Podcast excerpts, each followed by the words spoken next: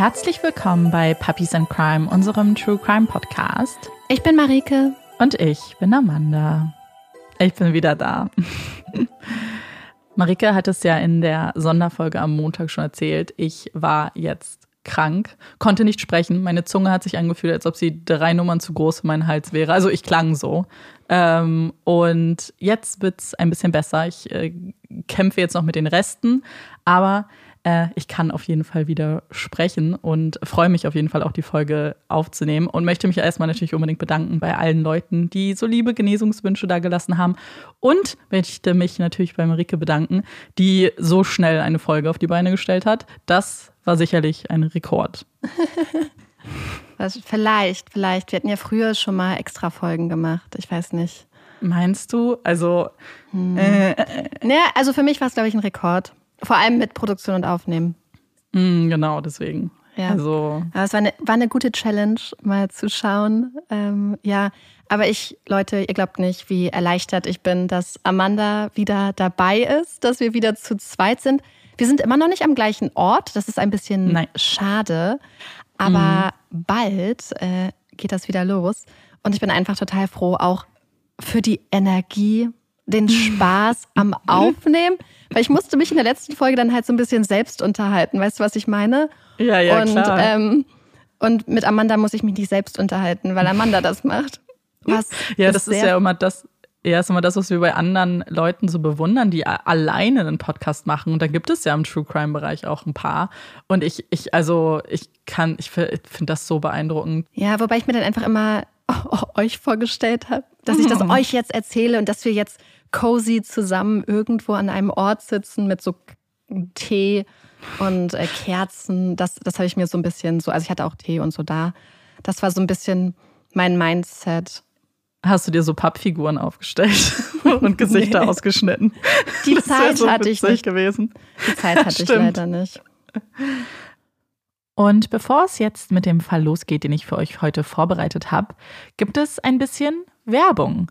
Und wir würden euch auf jeden Fall anraten, euch die Werbung auch bis zum Ende anzuhören, denn dann gibt es noch eine kleine Überraschung. Wir freuen uns ganz besonders, euch heute erneut von Heimatgut erzählen zu dürfen und diesmal auch eine ganz neue Seite von Heimatgut zu beleuchten, eine, die uns persönlich sehr, sehr gut gefällt. Und zwar dürfen wir euch die Basic-Produkte von Heimatgut vorstellen. Marike, erzähl doch mal, was dürfen wir gerade testen? Also Heimatgut hat neben diesen super tollen äh, Chips und Flips und, und Riegeln und all diesen super äh, coolen Sachen jetzt halt diese Kategorie Basics eingeführt. Und das sind Nüsse, Trockenfrüchte und Samen in bester Bioqualität.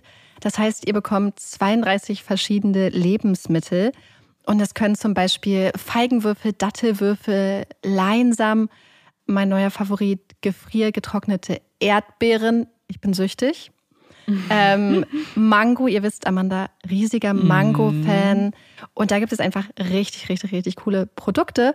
Und was richtig cool ist, die sind verpackt in recycelbaren Materialien und vor allem in Vorratsverpackungen. Ihr könnt das einfach ganz oben wieder verschließen. Und das finde ich einfach persönlich total cool für die Vorratshaltung, weil ich damit immer so ein bisschen struggle, dann mhm. irgendwie so ein, so ein Gummi zu finden oder so ein, so ein Clipper. Also ähm, sehr, sehr praktisch auch einfach. Ja, und es gibt eine riesengroße Auswahl. Also wenn ihr entweder euer Müsli Porridge aufpimpen möchtet, wenn ihr mal wieder ein bisschen mehr in euren Smoothie reinmischen möchtet, neue Dinge ausprobieren möchtet, dann ist das richtig, richtig cool, mal auf heimatgut.com zu stöbern. Und wenn ihr euren Warenkorb dann gefüllt habt, zum Beispiel mit den Basic-Produkten, aber auch mit süß-salzigem Popcorn oder Riegeln oder Gummibärchen, dann benutzt Nussmus. Nussmus, Nussmus auch, genau. Ihr wisst, große Fans.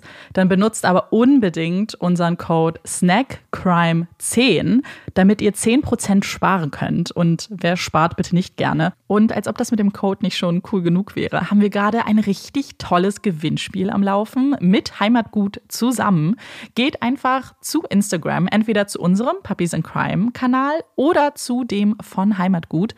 Und da findet ihr die Teilnahmebedingungen und da könnt ihr mitmachen und eins von drei Snackpaketen gewinnen, die auch noch ganz cool ein handsigniertes Buch von Marike dabei haben und eine Autogrammkarte. Schaut unbedingt vorbei, ihr könnt bis Samstag 15 Uhr mitmachen und wir drücken euch ganz fest die Daumen.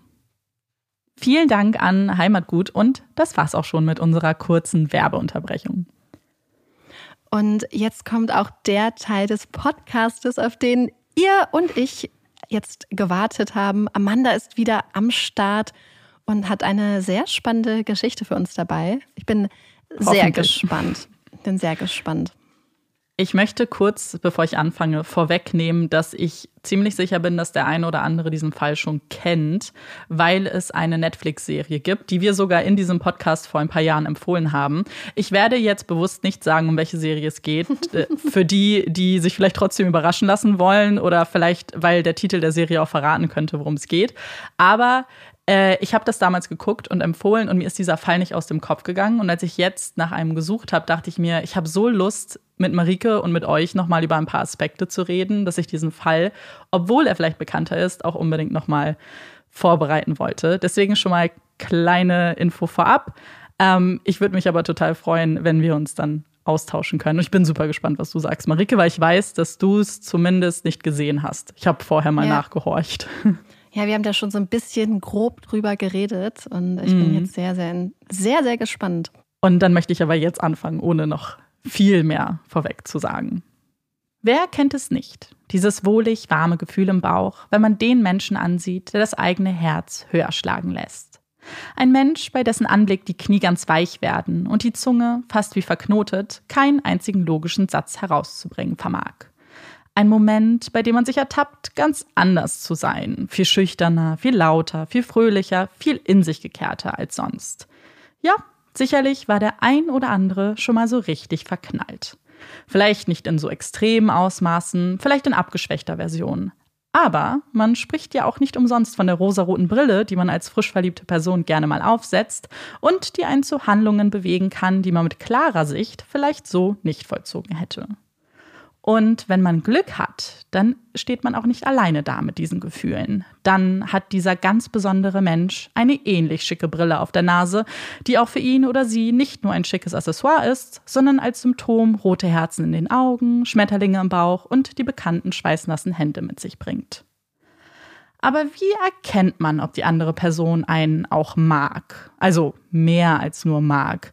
Vielleicht auch verliebt ist? Sich da auf das Verhalten, die Analysen von Freunden oder kryptische Statusnachrichten bei WhatsApp und Co zu verlassen, scheint eher ein unsicheres Mittel zu sein. Viel zu viel Spielraum, viel zu viel Platz für Fehlinterpretationen. Manchmal braucht man bei solchen Dingen eben hundertprozentige Gewissheit. Und die gibt es nur, wenn man die Person fragt. Aber wie tut man das? Wie spricht man mit der ehemals besten Freundin, wie man nun plötzlich mehr fühlt als noch vor ein paar Wochen?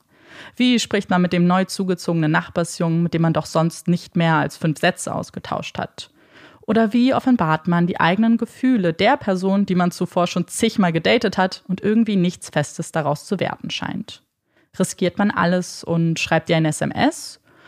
Ruft einfach unangekündigt an? Schreibt einen Liebesbrief? Oder vielleicht reicht ja ein Zuwinken über Facebook? Wenn für einen bei diesen Optionen jetzt nichts dabei ist, dann gibt es da natürlich noch eine Möglichkeit. Warum gesteht man seine Gefühle nicht einfach in einer Talkshow vor den Augen und Ohren eines Millionenpublikums? Denn wer erinnert sich nicht an Formate wie Arabella, Vera am Mittag oder die Oliver Geissen Show? Sendungen, in denen Vaterschaften vor laufender Kamera geklärt wurden oder hitzige Diskussionen hinter einer Schattenwand geführt wurden. Sendungen, die jeden Mittag und Nachmittag ein riesiges Publikum zum Fernseher zogen, um sich Themen zu widmen wie fanatisch, mein Ex geht mir nicht mehr aus dem Kopf. Jetzt weiß ich endlich, was du im Urlaub machst. Oder stell dich, heute kriegst du dein Fett weg. Sendungen, die in den 90er Jahren ihre Anfänge fanden und echte Menschen mit echten Geschichten teilten. Erst Anfang der 2000er stiegen viele der bekannten Formate auf Laienschauspieler um zumindest in Deutschland. Denn seinen Ursprung fanden solche Talkshows natürlich nicht hier, sondern wurden schon viel früher in anderen Ländern der Welt zu einem wichtigen Bestandteil der Fernsehkultur. Ein Land, das besonders bekannt für lautstarke Auseinandersetzungen ist, bei denen die Gespräche nicht immer friedlich ausgehen und auch mehr als einmal schon Stühle geflogen sind, kommt uns bestimmt allen in den Sinn. Genau, die USA. Und für unseren heutigen Fall begeben wir uns in genau so eine Talkshow, begeben uns in das Publikum und lauschen den Worten der Moderatorin Jenny Jones. The Jenny Jones Show gibt es bereits seit September 1991 und sie flimmerte für zwölf Staffeln über die Bildschirme US-amerikanischer Haushalte. Wie viele andere Talkshows orientierten sich die Macher an der wohl größten Legende in der Fernsehgeschichte, Oprah Winfrey, und versuchten auf den Hypezug, den ihre Show ins Leben gerufen hat, aufzuspringen. Ein Vorhaben, das scheitern musste. Schließlich gibt es und gab es schon damals nur eine einzig wahre Oprah. Die ersten beiden Staffeln der Jenny Jones Show, die sich noch mit ernsten Themen unserer Menschheit beschäftigten, fuhren keine besonders guten Quoten ein. Und so wurde es Zeit, dem Format neues Leben einzuhauchen. Sich Themengebieten zu widmen, die die Menschen mehr ansprechen würden. Sie mitfiebern lassen. Ja, vielleicht sogar mal schockiert aufatmen lassen. Und genau damit findet die blonde, quirlige Comedian, Schrägstrich Schauspielerin, Schrägstrich Sängerin Jenny Jones schnell ihren Platz im Mittagsprogramm mit unerziehbaren Teenagern, die sich vor Live-Publikum in ein Bootcamp stecken lassen, streitende Nachbarn, die nicht wirklich den Anschein machen, ihre Fehde jemals beenden zu wollen, oder mit Umstylings von Menschen, die laut ihrer Freunde und Freundinnen absolut keine Ahnung von Fashion haben. Die Besonderheit an jeder Sendung, die doch sehr fragwürdigen und etwas ungewöhnlichen Titel, bei denen es nicht nur wichtig ist, dass sie besonders aufmerksamkeitserregend sind, sondern auch, dass sie sich unbedingt reimen müssen. Beispiele gefällig? Other girls can eat my dust, I have the world's sexiest bust. Frei übersetzt. Andere Mädchen können meinen Staub fressen, denn ich habe den sexiesten Busen. Oder Call me unique, but I want to date a freak. Nenn mich einzigartig, aber ich möchte einen Freak daten. Und als letztes, The Lie Detector will reveal what's true. Are you sleeping with my boo? Der Lügendetektor wird die Wahrheit ans Licht bringen. Schläfst du mit meinem Freund?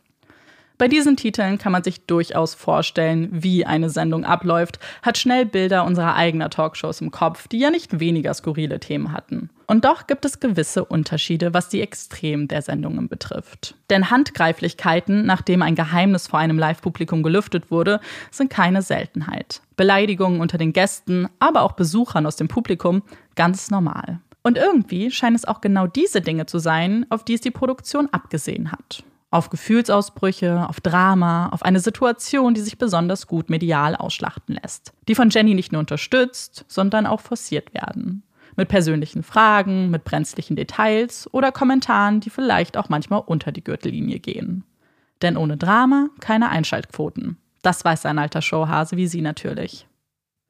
Als Jonathan Schmitz am Morgen des 6. März 1995 aufbricht und die Tür seines kleinen Zuhauses in Michigan abschließt, weiß er nicht genau, welche Neuigkeiten ihn an diesem Tag erwarten würden. Er weiß nur, dass er sich nun auf den Weg zur Aufzeichnung der Jenny Jones Show in Chicago macht, um dort herauszufinden, wer sein Secret Crush ist. Viele Informationen hatte man mit ihm nicht geteilt, nur dass es scheinbar jemanden gäbe, der heimlich in ihn verliebt sei und nun bereit ist, ihm ihre oder seine Gefühle zu gestehen. Wenn er wissen wollen würde, wer die Person sei, dann müsse er wohl oder übel an der Sendung teilnehmen. Im Vorfeld zumindest einen Hinweis auf die Identität zu erhalten, undenkbar. Jonathan hatte lange hin und her überlegt, hatte sich mit seinen Eltern ausgetauscht und sie um Rat gebeten. Er ist ein ruhiger, in sich gekehrter Mann, dem ein so öffentliches Vorgehen eher unangenehm ist. Er steht nicht gerne im Mittelpunkt. Und er weiß genau, sobald er zustimmt, an der Sendung teilzunehmen, würde genau das der Fall werden. Jemand würde ihm vor laufender Kamera Liebesbekundungen entgegenbringen und dann wären alle Augen auf ihn gerichtet. Erwidert er die Gefühle? Freut er sich? Lacht er? Seine Mimik und Gestik würde bis ins kleinste Detail begutachtet werden. Ist er bereit dafür? Möchte er das? Fragen über Fragen, die letztlich in den Hintergrund rücken und der Neugier Platz machen, die zu überwiegen scheint. Wie könnte sie auch nicht?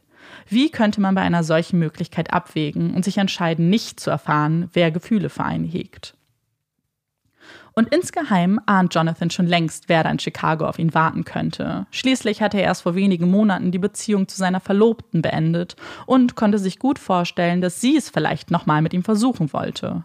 Er konnte es sich so gut vorstellen, weil auch er schon öfter darüber nachgedacht hatte, ihrer Liebe eine erneute Chance zu geben. Also, wenn sie da wäre, wenn sie wirklich der Secret Crush ist, dann würde er sie sofort schnappen und auf der Stelle heiraten. Und wenn sie es nicht ist, denkt Jonathan, na dann vielleicht die hübsche Kollegin, bei der er schon länger das Gefühl hatte, sie könnte ein Auge auf ihn geworfen haben. Eigentlich hat er ja nichts zu verlieren. Er selbst ist ja in einer sehr bequemen Position. Schließlich ist er nicht die Person, die über ihren Schatten springen muss und über die eigenen Emotionen sprechen muss. Er muss nur zuhören, nur reagieren. Was soll da schon schiefgehen? Als Jonathan am Set der Sendung ankommt, wird er zunächst in einen Raum hinter der Bühne gebracht. Er schaut sich suchend um, aber sieht keinerlei bekannte Gesichter. Genauso wie es sein soll. Schließlich soll er wirklich erst auf der Bühne erfahren, was ihn hierher verschlagen hat, damit alle Reaktionen auch wirklich echt sind. Egal ob positiv oder negativ. Während Jonathan also nichts ahnt in dem Raum hinter der Bühne Platz nimmt, beginnt auf der anderen Seite das große Spektakel. Jenny beginnt mit der Moderation. Sie hat ihr perfektes Lächeln aufgesetzt und die Kamera ist auf sie gerichtet. Die roten Lämpchen blinken. Jetzt geht es los. Nun, welche dieser drei Optionen würden Sie auswählen, um jemandem Ihre Liebe zu gestehen? fragt Jenny strahlend in die Kamera. A. Würden Sie der Person einen Brief schreiben? B. Würden Sie es der Person im stillen Kämmerlein beichten, nur für den Fall, dass er die Gefühle nicht erwidert? Oder C. Würden Sie der Person im Fernsehen sagen, dass Sie schwul sind und dass Sie hoffen, dass er es ebenfalls ist? Jenny schmunzelt. Das Publikum jubelt, tobt, schreit auf, klatscht sich ihre Hände wund. Als schließlich etwas mehr Ruhe einkehrt, beginnt Jenny ihre heutigen Gäste vorzustellen. Auf der Bühne Platz genommen haben Donna Riley und Scott Amador. Scott Bernard Amador wird am 27. Januar 1963 in Pennsylvania geboren. Seine Familie zieht fünf Jahre später nach Michigan. Nachdem seine Eltern sich scheiden lassen, lebt Scott zusammen mit seinen zwei Brüdern und seiner Schwester bei ihrem Vater. Die Familie hat ein sehr inniges Verhältnis. Sie sprechen über alles und kein Thema ist tabu. Mit 17 Jahren entscheidet Scott sich, die Schule abzubrechen und stattdessen der Army beizutreten und dort seinen Schulabschluss nachzuholen. Während seiner Army-Zeit ist er unter anderem in Deutschland stationiert, wo er seine Leidenschaft fürs Skifahren entdeckt. Nach drei Jahren bei der Army wird Scott ehrenhaft aus dem Dienst entlassen und muss sich nun nach einer neuen Beschäftigung umsehen. Dass Scott ein aufgeschlossener, sehr attraktiver Mann ist, dem es leicht fällt, mit Menschen zu interagieren, fühlt sich ein Job im Nachtleben von Michigan genau richtig für ihn an. Er beginnt eine Stelle als Barkeeper, ein Job, der ihm sichtlich Spaß macht. Er hat das Gefühl, ganz er selbst sein zu dürfen und sich nicht verstellen zu müssen, so wie er es vielleicht bei anderen Berufen hätte tun müssen zu dieser Zeit. Denn Scott ist schwul. Er steht zu seiner Sexualität und hatte das große Glück, dass seine Familie ihn vollends unterstützt. Ein Glück, das leider nicht viele Menschen der LGBTQ-Plus-Community zu dieser Zeit teilen. Einer Zeit, in der Stigma, Vorurteile und Homophobie an der Tagesordnung stehen. Und genau für diese Menschen, für seine Community, möchte er eine Stütze sein. Für andere Männer, die mit HIV leben oder von ihren Familien verstoßen wurden. Denn er hat ein großes Herz, lässt seine Türen immer offen stehen für diejenigen, die es nicht so gut haben wie er, die nicht so viel Glück mit ihren eigentlichen Familien hatten, nicht akzeptiert wurden und nun von ihrer Chosen Family aufgefangen werden. Er ist ein sympathischer Mann, der immer einen Scherz auf den Lippen hat und es als leichtes empfindet, neue Freundschaften zu schließen. So auch bei Donna. Sie wohnt in dem gleichen Apartmentkomplex wie sein Bruder und die beiden kamen schnell ins Gespräch. Eine Freundschaft entwickelt sich zwischen den beiden. Als sich Scott mal wieder nach einem Besuch bei seinem Bruder auf den Heimweg machen wollte, entdeckte er Donna im Vorhof und begrüßte sie. Sie stand neben ihrem Wagen und erzählte, dass ihre Bremsen kaputt seien und ihr Kumpel Jonathan sich darum kümmern würde. In diesem Moment blickten ihn die großen blauen Augen von Jonathan an, die noch bis vor einigen Augenblicken unter dem Wagen versteckt waren. Scott, der selbst ein bisschen Ahnung von Autos hat, bot natürlich sofort seine Hilfe an. Es war der Beginn einer wunderbaren Freundschaft. Oder? Denn so ganz platonisch schienen die Gefühle nicht zu sein. Denn warum würde Scott sonst jetzt hier in der Sendung auftreten? Vielleicht, weil er großer Fan der Jenny Jones Show war? Oder weil Scott immer davon träumte, mal im Fernsehen aufzutreten? Oder weil ihn das Thema der Sendung endlich dazu bewegte, seine Gefühle zu offenbaren? Denn in dieser Sendung geht es nicht einzig und allein um geheime Schwärmereien. Es geht vor allem um gleichgeschlechtliche Gefühle einer anderen Person gegenüber, von der man nicht unbedingt weiß, ob diese die gleiche sexuelle Orientierung teilt. Auch wenn Scott zumindest das Gefühl hat, dass zwischen ihm und Jonathan bereits der ein oder andere Funken gesprüht ist. Er weiß, dass du schwul bist, oder? beginnt Jenny das Gespräch. Scott nickt. Und glaubst du, er ist es auch? Scott zögert, blickt nervös nach links, nach rechts. Ich weiß nicht, aber ich könnte es mir schon vorstellen. Alles ist möglich. Jenny richtet die gleiche Frage an Donna, die neben Scott Platz genommen hat. Ich weiß es nicht genau, aber er selbst hat mir mal erzählt, dass seine Familie auch schon öfter den Verdacht geäußert hätte. Also vielleicht? Nicht besonders aussagekräftig. Jenny muss noch mal ran, etwas Schärfe in dieses Gespräch bringen. Was gefällt dir am besten an Jonathan? fragt sie Scott. Scott denkt nach. Er hat einen muskulösen kleinen Körper. Das Publikum lacht. Er ist einfach ein kleines, niedliches Ding. Und was würdest du gerne mit ihm machen? fragt Jenny. Also, mir würde da sicherlich was einfallen. Ich habe eine Hängematte im Garten, Schlagsahne, ein paar Erdbeeren, Champagner. Damit könnte man mal anfangen. Und wieder tobt das Publikum. Sitznachbarn schauen sich schockiert an. Erdbeeren, Schlagsahne, was für Fantasien. Auch Jenny kann sich ein eindeutiges Uh nicht verkneifen. Die Stimmung ist aufgeheizt. Der perfekte Zeitpunkt, in die nächste Etappe zu gehen. Anspannung liegt in der Luft, als der Moment der Konfrontation immer näher zu kommen scheint. Schließlich sieht man bereits auf den Bildschirm Jonathan, der durch die Kopfhörer, die er trägt, zwar nichts mitbekommt, aber offensichtlich nervös zu sein scheint. Nun ist es soweit, beginnt Jenny. Lasst Jonathan eintreten. Als dieser aufgeregt die Bühne betritt, trifft sein Blick zunächst Donna. Erleichterung scheint sich breit zu machen. Seine Schultern entspannen sich und ein Grinsen breitet sich auf seinem Gesicht aus. Er umarmt Donna herzlich und wirft dann einen Blick auf Scott. Zögerlich reicht er ihm seine Hand. Der ergreift sie und zieht Jonathan an sich heran, um ihn zu umarmen. Etwas awkward, diese halb Handschüttel, halb Umarmung. Endlich Platz genommen, beginnt nun auch das Publikum, sich etwas zu beruhigen. Hättest du gedacht, dass Donna sich in dich verliebt haben könnte? fragt Jenny schließlich. Nein, antwortet Jonathan. Wir sind ja nur Freunde. Gut, es ist nämlich Scott, der sich in dich verliebt hat. Ihr habt mich angelogen. Jonathan lacht. Er klatscht in die Hände. Das tobende Publikum untermalt das Bild eines schockierten Jonathans, dem sein Grinsen wie aufs Gesicht getackert zu sein scheint. Möchtest du wissen, was Scott über dich gesagt hat? Eine rein rhetorische Frage, deren Antwort Jenny nicht einmal abwartet. Stattdessen spielt sie ihm einen Ausschnitt des vorangegangenen Gesprächs vor, das Scott zeigt, wie er von Jonathans Körper, den Erdbeeren und Schlagsahne spricht. Jonathan hält sich die Hände vor die Augen. Er lacht noch immer, möchte dann aber eins klarstellen. Er hatte keine Ahnung von den Gefühlen von Scott, aber er ist definitiv hundertprozentig heterosexuell. Das Publikum steht auf und tosender Applaus erfüllt den Raum. Nach dieser kleinen Enttäuschung für Scott verabschieden sich die drei von Jenny und verlassen die Bühne. Ohne die Kameras auf sich gerichtet, beginnen die drei zu sprechen, zu lachen, können gar nicht glauben, was sie da gerade getan haben. Sie waren wirklich im Fernsehen. Sie waren in der Jenny Jones Show. So schockiert Jonathan auch wirkte, er bereut die Teilnahme nicht, sagt der Donner. Die Stimmung scheint ausgelassen. Die drei buchen gemeinsame Rückflüge nach Michigan und verabreden sich gemeinsam später auf diese verrückte Aktion anzustoßen. Sie treffen sich im Brewskis, ihrem Lieblingspub. Es wird ein feuchtfröhlicher Abend, ein Abend, an dem sie mit gemeinsamen Freunden scherzen, alles Revue passieren lassen. Ein Abend, der niemals hätte erahnen lassen können, was noch folgen würde. Es ist der Morgen des 9. März 1995. Jonathan ist am Abend zuvor mit Arbeitskollegen um die Häuser gezogen, hat ordentlich getrunken und auch den einen oder anderen Joint geraucht. Als er in den frühen Morgenstunden wieder nach Hause kommt und seine Haustür öffnen möchte, erblickt er am Boden seiner Veranda ein Baustellenlicht, daneben ein kleiner handbeschriebener Zettel. If you really want to get off, I'm the only one who has the right tool. Eine Notiz mit klarem, anzüglichen Inhalt. Wenn er es mal so richtig besorgt bekommen wollen würde, dann hätte die Person das richtige Werkzeug dafür.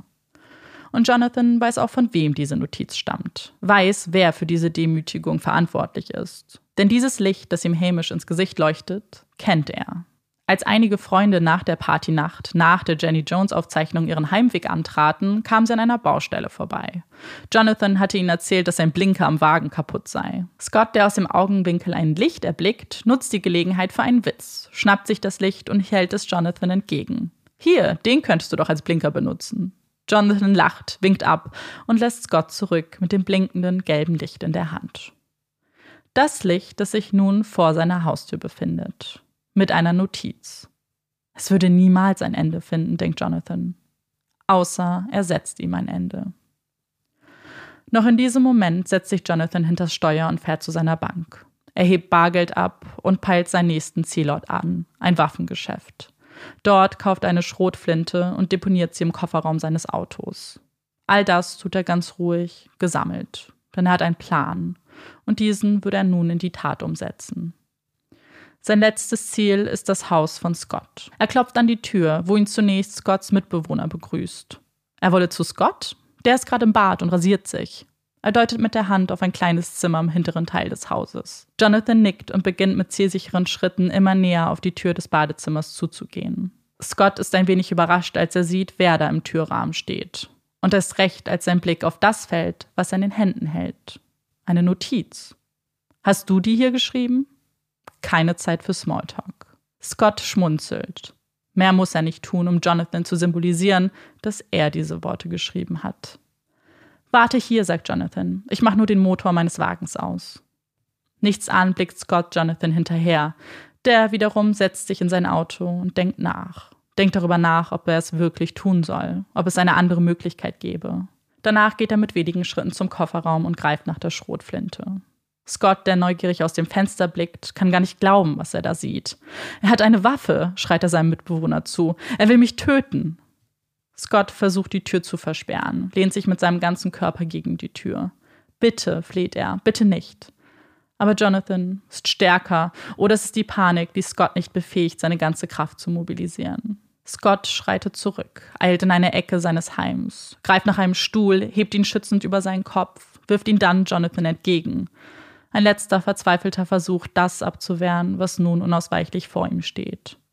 Ohne zu zögern schießt Jonathan ihm in die Brust. Er trifft ihn direkt ins Herz, aus nächster Nähe. Ein Schuss. Als Scott auf die Knie fällt und noch mit letztem Blick seinem Angreifer in die Augen schaut, löst Jonathan einen weiteren Schuss. Zwei Schuss. Scott ist tot, wurde hingerichtet in seinem eigenen Zuhause. Sein Mitbewohner, der in der Schnelle kaum mitbekommen hat, was da eigentlich passiert ist, wird mit einem Horrorszenario zurückgelassen. Am Boden liegt sein Freund, sein Vertrauter, einer der liebsten Menschen, die er kennt, der das nicht verdient hat. Niemand hat das verdient. Vor allem nicht, weil er nur zu seinen Gefühlen gestanden hat. Gefühle voller Zuneigung, Liebe, positive Gefühle. Gefühle, die ihm letztlich das Leben gekostet haben. Nachdem Jonathan die zwei tödlichen Schüsse abgesondert hat, setzt er sich hinter das Steuer und fährt zur nächsten Tankstelle. Von einer Telefonzelle aus verständigt er den Notruf. Ich glaube, ich habe jemanden erschossen, erklingt es durch den Hörer. Man hört lautstarkes Schluchzen, Verzweiflung, der blanke Horror dieser Aussage, die mit jedem Schluchzen nur noch realer wird. Warum haben Sie das getan? antwortet die Mitarbeiterin ruhig, versucht die Situation zu begreifen und einzuordnen. Weil er mich verdammt nochmal ins Fernsehen geschleppt hat. Er ist ein Homosexueller. Er hat etwas Schreckliches gemacht. Er hat mich in die Jenny Jones Show gebracht. Okay, Okay, beruhigen Sie sich. Wie heißen Sie? Jonathan Schmitz. Jonathan wird wenig später an der Tankstelle festgenommen. Ein Ermittler unterhält sich mit ihm, lauscht seinen Schilderungen der Tat. Bei seinen Erzählungen weint er unaufhaltsam, zeigt sich verzweifelt, scheint zu realisieren, was er da eben getan hat. Danach nimmt er ruhig im Streifenwagen Platz. Er sagt kein Wort mehr, starrt nur mit leerem Blick aus dem Fenster und weiß genau, was ihn nun zu erwarten hat. Denn Zweifel daran, wer hier wen getötet hat, gibt es nicht. Und doch gibt es noch einige Fragen, denen man sich in einem Prozess widmen muss. Vor allem der großen Frage nach dem Warum. Warum musste Scott sterben? Warum muss er seine Eltern, seine Brüder, seine Schwester, seine Freunde und Freundinnen mit einer tiefen, gähnenden Leere zurücklassen? Warum hat Jonathan Scott getötet?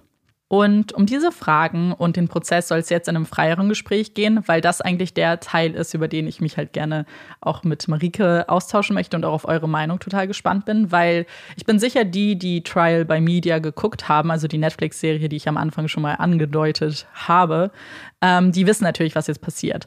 Aber ich hatte bei der Serie das Gefühl, dass diese Prozesse, und ich spoiler jetzt schon, dass es mehrere sind, ähm, so ein bisschen zu kurz kommen, dass das sehr schnell abgehandelt wird und ich bei manchen Punkten am liebsten so gestoppt hätte und gesagt hätte, hey, ich will darüber mehr hören und ich will darüber mehr reden, über diesen Aspekt. Und ich dachte, dass das jetzt vielleicht was Spannendes sein könnte, was wir eben nachholen können und wo ihr vielleicht auch äh, Interesse daran habt. Und deshalb habe ich mir den Fall auch so ein bisschen ausgesucht, darüber nochmal zu sprechen und bin eben sehr gespannt, auch was Marike zu einzelnen Aspekten sagt. Der Prozess gegen Jonathan beginnt im Jahr 1996, also im darauffolgenden Jahr. Und es ist ein Prozess, der für ganz, ganz viel äh, Schlagzeilen sorgt und ganz viel in den Medien auch ähm, dargestellt wird.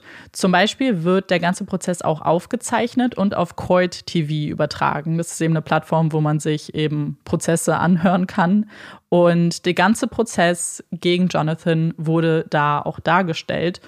Und ich weiß jetzt nicht, vielleicht überrascht es ja den einen oder anderen, warum es zu einem Prozess kommt. Man hätte natürlich denken können, dass die Sachlage hier relativ klar ist und das ist sie ja auch. Und man hätte ahnen können, dass er sich vielleicht ähm, schuldig bekennt, dass es vielleicht ein Plea-Deal gibt und so weiter. Das ist hier aber tatsächlich nicht der Fall. Denn es geht weniger um das, war er es oder war er es nicht, sondern es geht mehr darum, wofür möchten wir ihn jetzt wirklich belangen? Also was soll eigentlich der Straftatbestand sein?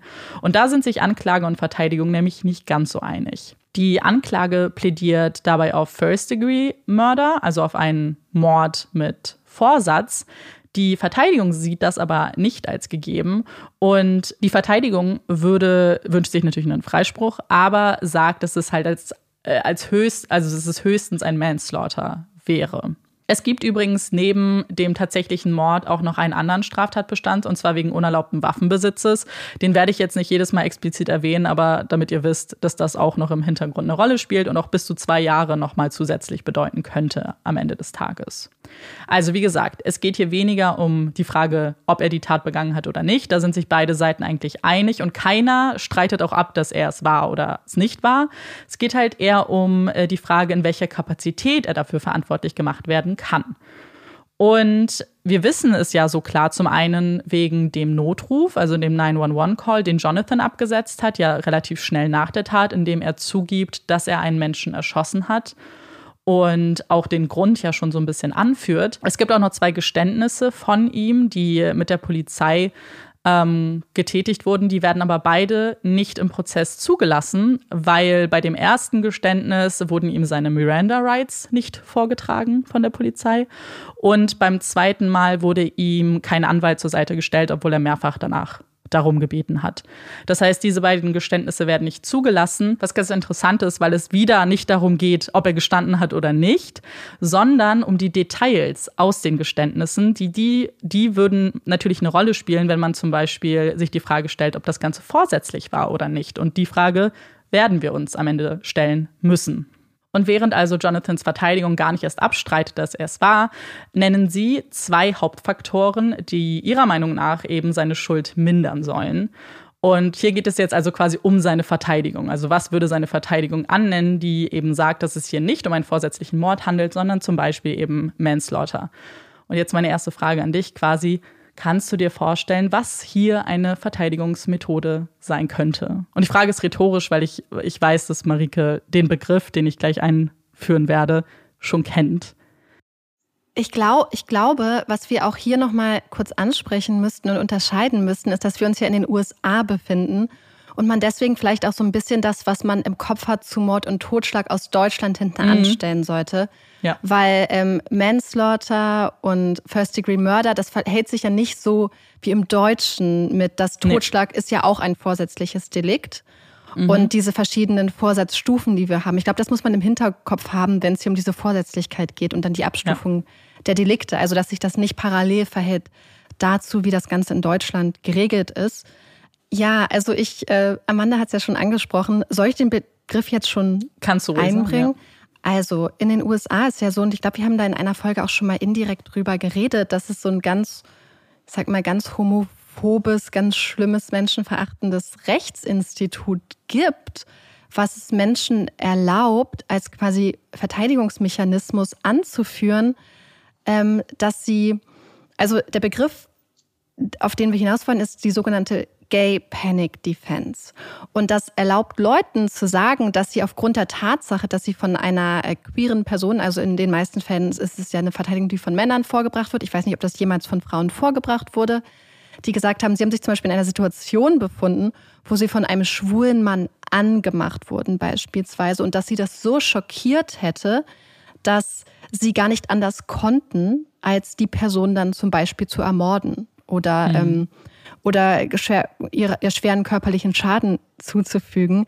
Also das muss man sich ja mal ein bisschen auf der Zunge mhm. zergehen lassen, was das bedeutet. Das heißt, dass äh, Menschen in bestimmten Situationen gesagt wird, hey, wenn du dich erschrocken hast jetzt beispielsweise, wenn das über, also das, ja, ich formuliere das jetzt nicht so gut. Ich glaube, Amanda wird das noch nee, ein bisschen nee, klarstellen, aber es ist Nee, so du hast das sehr ja, nee, du hast es sehr gut erklärt, weil du sagst erschrocken und das ist genau der springende Faktor. Man sagt, die Person war so verängstigt und, war verstört. Genau, also sie hatte Angst vor dieser Situation und das alleine auszusprechen ist ja unfassbar ekelhaft, ja. weil man hat ja keine Angst, weil jemand, weil dir gesagt wird, oh, ich habe mich in dich verliebt oder oh, ich habe Gefühle für dich. Da sollte man ja keine Angst fühlen. Aber vor allem, es wird dir gesagt, dass du so erschrocken bist, aber letzten Endes, wenn wir es uns ehrlicher angucken, ist es eher so eine Ehrensache. Ja. Absolut. Und da geht es ja eben, und das wird in dem, dem Fall auch immer wieder genannt als Argument, auch in dieser Gay Panic Defense, dass es eine Demütigung war. Dass er, dass ihm das peinlich war, dass er diese ganze Situation, in die er gebracht wurde, dass die, dieser Charme, den er danach empfunden hat, eben zu der Tat geführt haben. Und worum es in dieser Gay Panic Defense geht, ist eben dann die Schuld zu mindern. Also man kann tatsächlich so weit argumentieren, dass man sagt, die Person war so verängstigt, dass sie deshalb entweder gar nicht schuldfähig ist oder teilweise schuldunfähig ist. Ja. Und ja. Ich finde, das ist immer so eine Art von rechtlich anerkannt in bestimmten Staaten, mhm. rechtlich anerkanntem Victim Blaming. Absolut. Dass du eine Absolut. absolute Schuldumkehr hast, eine absolute Täter-Opfer-Umkehr. Ja. Und dass das nur in diesem spezifischen Kontext halt auch tatsächlich sogar zu bestimmten Zeiten, an bestimmten Orten rechtlich anerkannt wird, was halt total krass ist. Ja.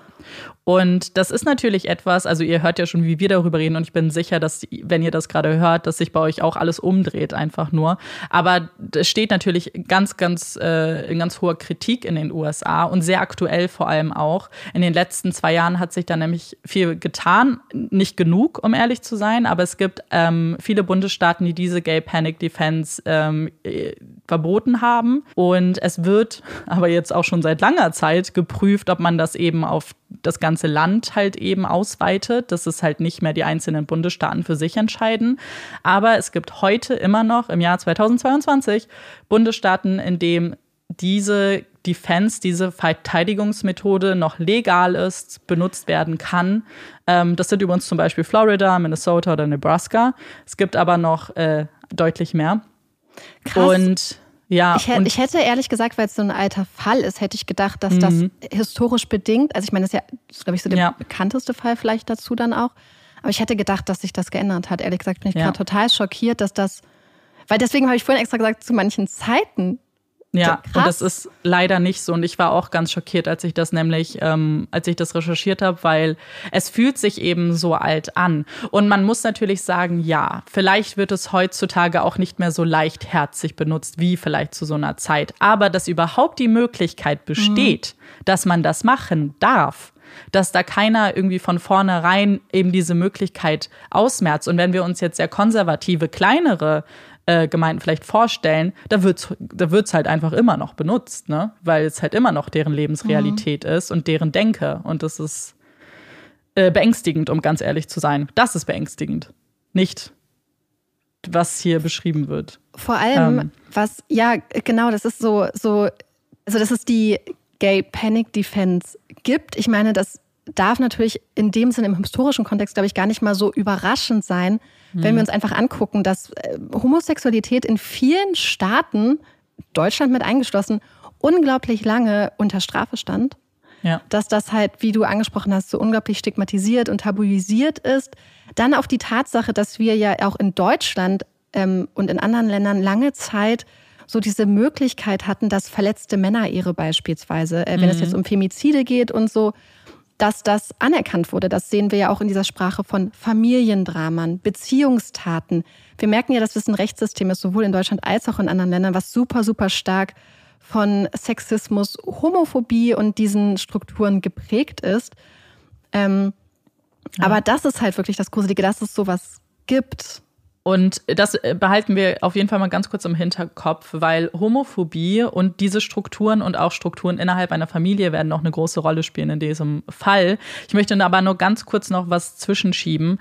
Und zwar, ähm, was nämlich auch ganz problematisch an diesem Prozess und an diesem Fall. Ist, ist, ja, wir haben jetzt die Verteidigung, die ziemlich offensichtlich mit dieser Gay Panic Defense um die Ecke kommt, aber wir haben leider auch eine Anklage, die da so ein bisschen äh, Benzin in das Feuer gegossen hat, weil sie natürlich ähm, ihn für schuldig war, also äh, sie ihn offensichtlich schuldig halten und auch des First Degree Mordes schuldig halten, aber sie sagen als Anklage, äh, stimmen sie der Verteidigung in gewissem Teil zu, indem sie sagen, die Situation hat ihn gedemütigt und die Situation war für ihn unangenehm und auch vielleicht in einem extremen Ausmaß, aber dass Demütigung nicht reicht als Entschuldigung für dieses Verhalten. Also sie stimmen ihnen in gewisser Weise zu und ich glaube, dass das auch ganz schlimm war für die ganze Community, weil mhm. man das Gefühl hatte, dass beide Seiten erstmal als Fakt akzeptieren, dass wenn ein Mann einem anderen Mann Gefühle gesteht,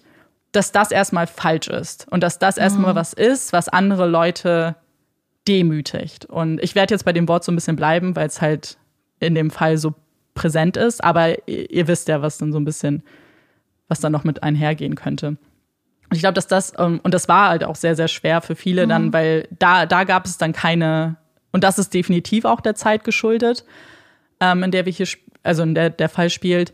Aber ja, das wollte ich noch kurz sagen. Ähm, mhm. also das heißt quasi, dass die Anklage halt auch nicht denkt, dass die Gay Panic Defense gar nicht einschlägig ist oder kein legitimes rechtliches Institut ist, keine legitime mhm. rechtliche Verteidigung, sondern dass sie einfach nur sagen, in diesem Moment, in diesem Fall nicht. Genau. Das heißt, dass man gar nicht jetzt so ein, wie man sich das wünschen würde, eigentlich so einen Prozess hat, wo gesagt wird, hey, das ist einfach ein ganz schlimmes Institut und das ist überhaupt nicht einschlägig und das ist auch keine legitime Verteidigungsmaßnahme, was natürlich nicht geht, wenn es ein rechtlich anerkanntes mhm. Verteidigungsmechanismus ist, sage ich jetzt mal. Und das ist oder, ein Rechtsrechtfertigungsfall, wie auch immer man, oder Entschuldigungsfall, wie man auch immer das äh, dann einordnen würde. Und das ist natürlich krass, ne? Es ist halt so krass, weil es, du hast es ja auch schon mit Victim Blaming gleichgesellt, also oder zumindest in Ver Verbindung gebracht, was es auch ab absolut ist. Und Victim Blaming spielt ja auch noch öfter eine Rolle. Aber du spielst halt in dieses Victim Blaming auch mit rein als Anklage. Ja. Und das ist natürlich für die Familie ganz, ganz schlimm und für, für, und für die Community, weil du das Gefühl hast, ihr sagt jetzt immer noch, er hat mhm. was Falsches getan, er hat zu seinem eigenen Schicksal beigetragen, was ja einfach ja. nicht stimmt. Wir hatten über Homophobie gesprochen und ich glaube, damit man versteht auch, warum das hier so wichtig ist, müssen wir uns Jonathan angucken und auch aus was für einer Familie er kommt. Denn dann wird relativ schnell klar, dass Homophobie hier eine ganz, ganz große Rolle gespielt hat. Und Jonathans Vater sagt aus während des Prozesses, und man hat sofort das Gefühl, beziehungsweise er verheimlicht auch nicht wirklich, äh, wie er zu Homosexualität steht und dass er absolut homophob ist. Und ähm, es beginnt aber damit, dass er eigentlich schildern soll, was nach der Aufzeichnung passiert ist. Denn nach der Aufzeichnung sind ja die drei, eigentlich haben sich ja verabredet, sind zusammen nach Michigan geflogen und waren dann ja noch feiern mit ein paar anderen Freunden. Und während dieser Party hat Jonathan seinen Vater angerufen und hat ihm halt gesagt, hey, das lief nicht so gut bei der Aufzeichnung. Äh, das war ein Mann, der mich da überrascht hat. Und sein Vater ist völlig eskaliert, ist völlig ausgerastet, hat gesagt, dass Jonathan was tun muss dagegen. Das kann ja nicht sein. Jetzt werden alle denken, er ist schwul. Ähm, er muss er muss eben handeln. Während des Telefonats hat sein Vater dann Stühle kaputt gemacht. Also es war ein, komplette, ein kompletter Ausraster. Und das ist nur ein Beispiel. Man sieht eben auch, wenn er zum Beispiel gefragt wird, ähm, ob Jonathan Probleme in seinen Beziehungen hatte, dann sagt er, will er unbedingt feststellen, ja, er hatte Probleme mit Frauen. Es waren Frauen. Er sagt das in einem Satz dreimal, damit man ganz klar versteht, dass es Frauen waren, mit denen er Probleme hatte. Er sagt dann Girls, not Guys und das dreimal hintereinander. Ähm, dann fragt er einmal den Staatsanwalt auch so, ja, wie würden Sie sich denn fühlen, wenn Ihnen ein Mann sagt, dass er in Sie verliebt ist? Das wär, dann würden Sie sich doch auch gedemütigt fühlen. Wo der Staatsanwalt auch sagt, so, nee, aber diese Aussage zeigt ja schon, in was für einem Haushalt Jonathan groß mhm. geworden ist. Sein Vater ist ein ganz großes Problem, auch auf anderer, er ist, das werden wir später noch besprechen, aber er ist gewalttätig ähm, Jonathan gegenüber gewesen, streitet er auch nicht ab. Er hat ihn mit dem Gürtel geschlagen und bestraft als Kind. Also er ist ein sehr gewalttätiger, sehr aggressiver Mensch, was wir ja auch von dem Telefonat wir ganz klar wissen, mhm. plus ein homophobes Zuhause, in dem Jonathan ja auch groß geworden ist. Und ich sage das übrigens mit der Homophobie jetzt auch nicht, und das, glaube ich, muss auch klar sein, so um Jonathans Verhalten zu entschuldigen. Ich glaube, das kann man sowieso nicht.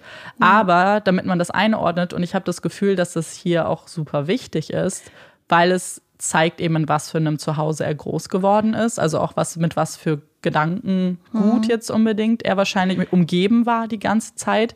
Ja. Dass das natürlich was anderes ist als jetzt vielleicht ähm, jemand, der in einem positiven, sehr aufgeklärten Familienumfeld groß geworden ist. Und ich glaube, warum ich das so interessant finde, weil wir wissen ja, dass damals auch die Gesellschaft einfach noch extrem homophob war, so ja. insgesamt, dass die gesellschaftlichen Strukturen. Und ich sage jetzt wahr, aber wir haben das Problem ja immer noch, als ob das aus der mhm. Welt geschafft wäre, auch wenn sich da natürlich einiges getan hat. Aber ich finde, es kann so ein bisschen andeuten, weil was ich an dem Fall so interessant fand, ist, dass sie ja erst dann auch zusammen die Rückflugtickets gebucht ja. haben und zusammen erscheint es ja am Anfang gar nicht so sehr als krasse Demütigung aufgefasst zu haben, zumindest hat es auf mich so den Anschein gemacht, sondern eher, dass er vielleicht auch enttäuscht war. Ja. Dass es jetzt nicht seine Ex-Verlobte war. Und es scheint ja doch noch freundschaftlich gewesen zu sein und dass man so ein bisschen, also das finde ich, ich habe so ein bisschen das Gefühl, dass das vielleicht erklären kann, wie dieser Switch mhm. kam, warum er sich dann tatsächlich auch noch zum Handeln ja. Was, was, und damit meine ich nicht so, dass das für ihn der Grund war, warum, warum er gehandelt hat, aber dass es vielleicht ein Trigger war, der damit reingespielt hat, warum er, weil ich hatte nicht das Gefühl, dass er von Anfang an jetzt irgendwie sich krass gedemütigt gefühlt hat oder mhm. da Panik hatte, sowieso nicht, oder sich damit krass unwohl gefühlt hatte. Ich, ich weiß es nicht, so das war so mein Einfluss ja. und ich hatte so das Gefühl, dass das vielleicht so der Punkt ist, wie du auch sagst, ja. dass der Vater dann sagt, du musst handeln. Mhm. Und deswegen finde ich es umso interessanter, dass es dann halt diese Gay Panic in Anführungsstrichen, die Fans dann ins Spiel kommt. Ja, und das ist, deswegen habe ich es auch so explizit erwähnt, weil für mich und das nimmt jetzt natürlich so ein bisschen, glaube ich, so ein Fazit auch vorweg. Aber für mich spielt der Vater hier eine ganz, ganz große Rolle. Und ich glaube, der Vater spielt auch eine definitiv eine große Rolle in dem, wie das ausgegangen ist. Ich glaube nämlich auch, ohne sein Zutun glaube ich nicht, dass es so eskaliert wäre, um ehrlich zu mhm. sein. Weil ich auch, wenn man sich zum Beispiel diese Aufzeichnungen anguckt, übrigens, diese Sendung wurde nie ausgestrahlt. Es, ähm, einzelne Ausschnitte wurden während des Prozesses gezeigt. Ähm, es waren halt fünf Minuten, die man dann mhm. bis heute sehen konnte.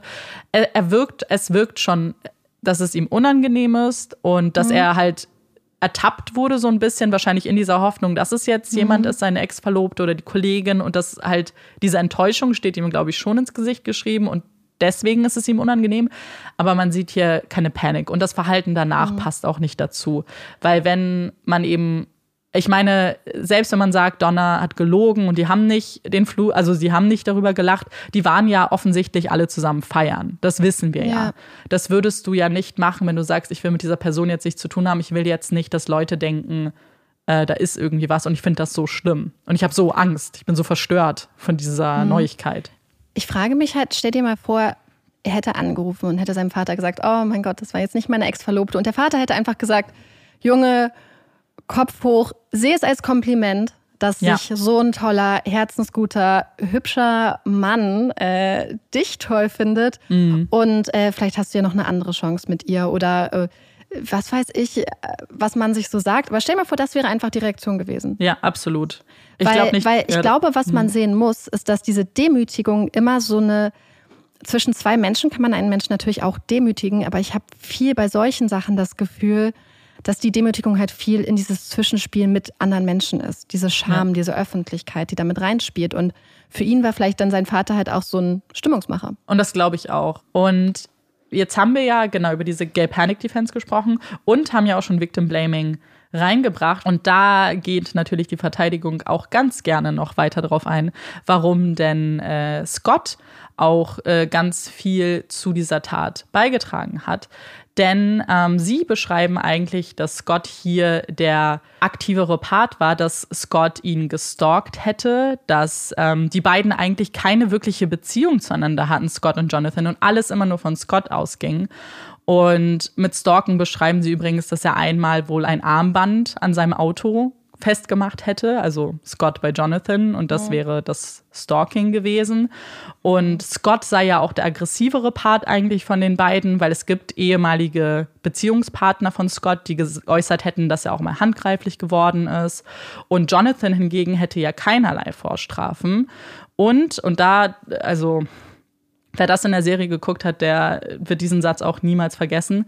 Der Rechtsanwalt von Jonathan hat gesagt, äh, in dem Moment, wo Scott den Stuhl nach Jonathan geworfen hat, dass das ja eigentlich wie ein, ein Wunsch danach war, getötet worden Hä? zu werden. Weil wer das, wer das tut, der provoziert das ja so klar. Ähm, äh, äh, ja, ja. Das hat also, er bei Netflix gesagt. In dem, und ich war so.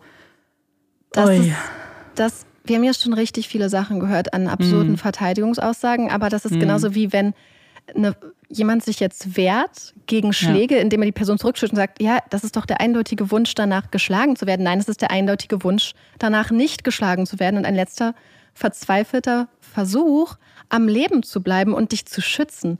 Und mhm. das ist ja unabhängig von dieser ganzen Problematik um die Gay Panic Defense, sich dann auch noch dahin zu reißen und zu behaupten, dass ein letzter verzweifelter Versuch der Selbstverteidigung, der Wunsch, den Wunsch ausdrückt, getötet zu werden. Ja. Das ist ja, das, das ist ja. Ja. Ich finde das so schlimm. Ich finde das auch also so, so schlimm, weil ich mir wirklich eben, und es ist, es ist der verzweifelte Versuch gewesen, sein Leben zu retten. Da ist jemand bewaffnet mit einer Schrotflinte und zielt auf mich aus nächster Nähe. Und das Einzige, was ich in der Nähe habe, ist ein Stuhl, den ich dir entgegenwerfe, weil ich nicht weiß, was ich tun soll. Also Victim Blaming spielt eine ganz große Rolle in diesem, in dieser Verteidigung. Also geht da ja Hand in Hand mit und auch eine ganz große Rolle bei der Verteidigung. Und man stellt sich aber auch so ein bisschen die Frage, weil er ja die ganze Zeit sagt, dass Scott und Jonathan eigentlich gar keine Beziehung zueinander hatten. Das ist eigentlich äh, eine sehr gute Frage, die auch irgendwie nicht richtig beantwortet werden kann, weil man weiß, dass sie einfach ab und zu abgehangen haben mit Donna zum Beispiel. Sie waren jetzt sicherlich nicht die allerbesten Freunde, aber wir wissen, dass, die sich, äh, dass sie sich öfter gesehen haben, dass ähm, zum Beispiel Scott auch Donna gegenüber schon geäußert hat, dass er Jonathan ganz süß findet. Und ähm, wir wissen ja zumindest, dass Jonathan auch sofort wusste, wo Scott wohnt. Also es kann jetzt nicht sein, dass die beiden nur drei Sätze miteinander gewechselt haben und das war's. Also äh, es muss eine gewisse Art von Beziehung irgendwie geherrscht haben oder man wusste voneinander, man hat übereinander gesprochen, aber jetzt zu sagen, sie seien sich völlig fremd und deswegen hat Scott ihn quasi gestalkt und er konnte nicht anders. Ich glaube nicht, dass das stimmt und ich glaube auch nicht, also wenn man jetzt Donner glaubt und Donner ist ja so ein bisschen das Bindeglied, dann, dann ist es halt nicht so gewesen. Ich habe ja schon erwähnt, dass es aber zwei große Verteidigungsargumente bzw. zwei Faktoren gibt. Und bei der zweiten ähm, geht es um Jonathans mentale Verfassung. Denn ähm, Jonathan hat auch psychische Probleme, von der die Verteidigung eben sagt, dass die hier auch ähm, eine große Rolle gespielt haben und deshalb er auch nicht diesen, überhaupt nicht des Vorsatzes fähig war. Denn Jonathan leidet an einer bipolaren Störung und auch an einer nicht behandelten Graves-Krankheit. Wir haben ja schon in anderen Fällen über die bipolare Störung gesprochen. Ähm, deswegen gehe ich da jetzt nicht ins Detail, aber ich will euch natürlich kurz erklären, was die Graves-Krankheit ist. Und zwar ist das eine Autoimmunerkrankung. Und wenn sie nicht behandelt ist, und das war sie ja bei Jonathan auch nicht, dann kann sie zu sehr starken Angststörungen führen, ähm, auch zu Schlafstörungen, auch zu sehr starken Depressionen.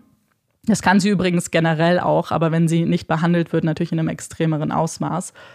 Und ähm, gerade in Verbindung mit der bipolaren Störung sei das eben maßgeblich an der Reaktion von Jonathan beteiligt, dass es eben eine sehr starke und extreme Reaktion war. Wir wissen von Jonathans Vater außerdem, dass er auch versucht hat, sich das Leben zu nehmen, dass er sehr starke, sehr depressive Phasen hatte. Und außerdem führen sie noch an, dass er an dem Tag ja auch Marihuana geraucht hätte und sehr viel getrunken hat und er generell auch mit einer Alkoholsucht zu kämpfen hatte. Und dass das alles zusammen mit seiner Geschichte, mit seiner, ähm, mit der Demütigung und so weiter halt maßgeblich daran beteiligt war, dass er Scott getötet hat. Es gibt die Aussage eines Psychiaters, der auch nochmal ähm, die Misshandlungen seitens seines Vaters aufführt und wie schwer sie auch auf seine Psyche, auf seiner Psyche lasten. Und ich hatte ja schon erwähnt, sein Vater streitet das nicht ab. Ähm, er sagt, er habe ihn als Bestrafung eben öfter auch mit seinem Gürtel geschlagen. Das ist dann der zweite Aspekt der Verteidigung. Und es gibt natürlich noch ganz unterschiedliche Aussagen während des Prozesses. Wir hören unter anderem den Ermittler zum Beispiel. Der hatte sich ja bei der Festnahme und danach auch mit Jonathan unterhalten. Und da hatte er natürlich Jonathan auch gefragt, so wie war das mit der Show und wie hast du das wahrgenommen? Und Jonathan hätte ihm gegenüber gesagt, dass das jetzt zwar unangenehm für ihn war, aber er wäre ja ein Gentleman und deswegen, ähm, er würde da, also er fand es jetzt nicht so schlimm, er hat gesagt, er wird es jetzt mit einem Lächeln quasi hinnehmen. Und er beschreibt dann auch den Tattag und beschreibt eben diesen Moment, wie er sich halt wieder in den Wagen gesetzt hat und wie er da eben die Entscheidung getroffen hat, okay, er wird das jetzt durchziehen, er wird jetzt die Schrotflinte holen und nochmal wieder zurück ins Haus gehen. Diese Aussagen kommen auch ins Geständnis mit rein. Ähm, es ist übrigens kein aufgezeichnetes Geständnis, sondern ein schriftliches und das wird ja nicht zugelassen. Das heißt, man hat zwar den Ermittler, der das ja beschreiben darf, aber die Jury weiß natürlich, dass dieses offizielle Geständnis unterschrieben von Jonathan nicht Teil des Prozesses wird. Dann hört man zum Beispiel auch die Frau, die ihm die Waffe verkauft hat. Sie sagt, er wirkte ganz ruhig und gelassen. Also sie hatte da jetzt nichts Ungewöhnliches irgendwie festgestellt an ihm. Und äh, wie ich ja schon erwähnt habe, man sieht den Ausschnitt von der Jenny Jones Show und es gibt auch ähm, Analysen seiner Körpersprache, dass er zum Beispiel Scotts Umarmung nicht richtig erwidert hat, dass das so ein bisschen awkward war. Und ähm, dass man schon sieht, und das hatte ich ja auch gesagt, man sieht schon, dass es jetzt für ihn nicht angenehm war, aber dass er trotzdem die ganze Zeit gelächelt hat, auch so eine Art Maske so ein bisschen aufgezogen hat. Mhm. Und wir hören natürlich auch Jenny Jones. Die wird auch ähm, befragt. Und es ist ganz, dieses Gespräch ist echt wirklich sehr, sehr interessant, weil wir, ne, also ich habe es natürlich jetzt nicht aus einer unvoreingenommenen Sicht gesehen. Ich habe ich hab sie als so ein bisschen fake empfunden, aber ich glaube zu der Zeit oder ich weiß, dass es bei der Jury damals ganz bestimmt anders war. Denn für die Jury war sie ein Promi, also ein echter Star, den man eigentlich nur halt aus dem Fernsehen kannte. Und sie wurde eigentlich immer auch als sehr ähm, charismatisch und sehr sympathisch empfunden und sehr fröhlich. Und Ihre Aussagen sind auch mehr so schwammig. Also man sieht, dass sie halt einfach, dass sie aus der Medienbranche kommt, dass sie genau weiß, was sie sagen soll, was sie, wie sie es formuliert, auch ein paar Scherze einbringt. Ähm, und sagt, dass sie die Sendung eigentlich als sehr fröhlich und ausgelassen wahrgenommen hat, also gar keine Anspannung wahrgenommen hat. Und auf die Frage, ob sie bewusst darauf achtet, irgendwie bestimmte Emotionen hervorzurufen durch ihre Fragen, streitet sie das eigentlich ab und sagt, sie ist eigentlich nicht besonders gut darin. Und ihre Aussagen sind jetzt auch nicht besonders hilfreich für beide Seiten. Ich glaube, es ging jetzt mehr um den Gemütszustand von Jonathan zu beschreiben, aber sie hat natürlich auch ein eigenes Interesse darin, ähm, vielleicht auch die Fakten so darzustellen, dass sie in einem guten Licht für ihre Sendung sind. Mhm dass es jetzt nicht so ist, dass sie da jemanden vor laufender Kamera mehr oder weniger ins kalte Wasser geworfen haben und mhm. auch immer wieder tun. Das ist ja nicht nur bei dem Fall so, sondern das ist ja das ganze Konzept dieser Sendung. Ich glaube auch, dass ihr nicht so eine Art Fahrlässigkeit oder was heißt Fahrlässigkeit, aber vielleicht auch so eine bewusste Eskalation vorgeworfen werden kann. Das ist was, worüber wir noch sprechen werden, ob ob das so ist oder nicht. Denn ich hatte ja schon von Prozessen gesprochen. Mhm. Ähm, und es gibt einen, der sich genau mit dieser Frage beschäftigen wird. Das ist also, was beim Prozess passiert. Wir wissen, ähm, die Version, die ich euch ja auch so ein bisschen im geskripteten Teil vorgestellt habe, ähm, ist eben das, was die Anklage sagt. Das ist auch ähm, eben ein, ein Mord ähm, des First Degrees ist. Also sie sagen vor allem, dass es ein ganz klarer Mord mit Vorsatz ist, weil die Kugel ihn ja auch direkt ins Herz getroffen hat, aus sehr kurzer Distanz. Also hier gab es definitiv eine Tötungsabsicht. Und äh, sie finden auch die Version oder diese ganzen Beschreibungen von der Verteidigung auch fragwürdig, weil sie natürlich sagen, wenn wenn er Scott nicht mochte, wenn er dachte, er wurde gestalkt von ihm, so warum hingen die beiden ab, so warum sind sie auf die Party gegangen und so weiter. Mhm. Und mit diesen ganzen Informationen und mit diesen Fragen wird die Jury natürlich für ihre Beratung entlassen. Und wir haben hier natürlich einmal äh, die Möglichkeit, ihn des First-Degree-Mordes zu verurteilen, ihn mhm. freizusprechen, aber es wird von vornherein gesagt, sie können ihn auch wegen eines anderen Deliktes verurteilen, also entweder Second-Degree-Mordes oder Manslaughter. Okay, also haben wir, also welche Punkte müssen quasi erfüllt, also für die Anklage müsste dann erfüllt sein, dass es sich um ein vorsätzliches Tötungsdelikt handelt. Mhm. Und dass er in der mhm. mentalen Verfassung war, dass es überhaupt so mhm. ist. Also wir haben hier natürlich seinen ganz, sein, sein psychische gesund, also seinen psychischen Zustand und ob sie denken, dass er eben schuldfähig ist und diesen Vorsatz bilden konnte und es dementsprechend First-Degree-Mord, also Mord mit Vorsatz ist. Ob sie das nicht als gegeben sehen oder dass sie zum Beispiel sehen, dass es ein Mord war, aber der nicht vorsätzlich. Also ein Tötungsdelikt, was dann nicht genau. vorsätzlich war. In dem Sinne, dass quasi gesagt wird, also an welchem Punkt setzt das dann an? Also setzt quasi am Vorsatzpunkt an. Ja. Und gleichzeitig aber auch so ein bisschen ähm, bei der ähm, also es setzt quasi einmal beim, genau, bei der Schuldfähigkeit. Also setzt zum Beispiel einmal beim Vorsatz an und bei der Schuldfähigkeit. Also zum einen, ob er in dem Moment wirklich gewusst hat und ähm, ich, ich nehm, gehe erstmal mit dem Begriff der Absicht darauf gezielt hat, ihn zu töten, mhm. ob er diesen Vorsatz bilden konnte und zum anderen, ob er, selbst wenn er diesen Vorsatz vielleicht bilden konnte, vielleicht überhaupt äh, das alles gar nicht kontrollieren konnte und nicht absehen konnte, welche Auswirkungen das hat und vielleicht auch das richtig und falsch nicht abschätzen konnte. Genau. Weil da gibt es ja auch äh, verschiedene Arten der Defense, dann zu sagen, wenn es geht ja um so eine Art Schuldunfähigkeit oder Unzurechnungsfähigkeit mhm. über diese äh, bipolare Störung, strich das Graves-Syndrom, habe ich recht? Genau. Also muss man diese beiden Punkte dann quasi betrachten. Genau, das müsste man jetzt für sich oder das musste die Jury quasi für sich beantworten. Hast du eine Idee? Oder was würdest, was hättest du vielleicht gedacht oder gemacht, wenn du Jurorin wärst jetzt in diesem Fall?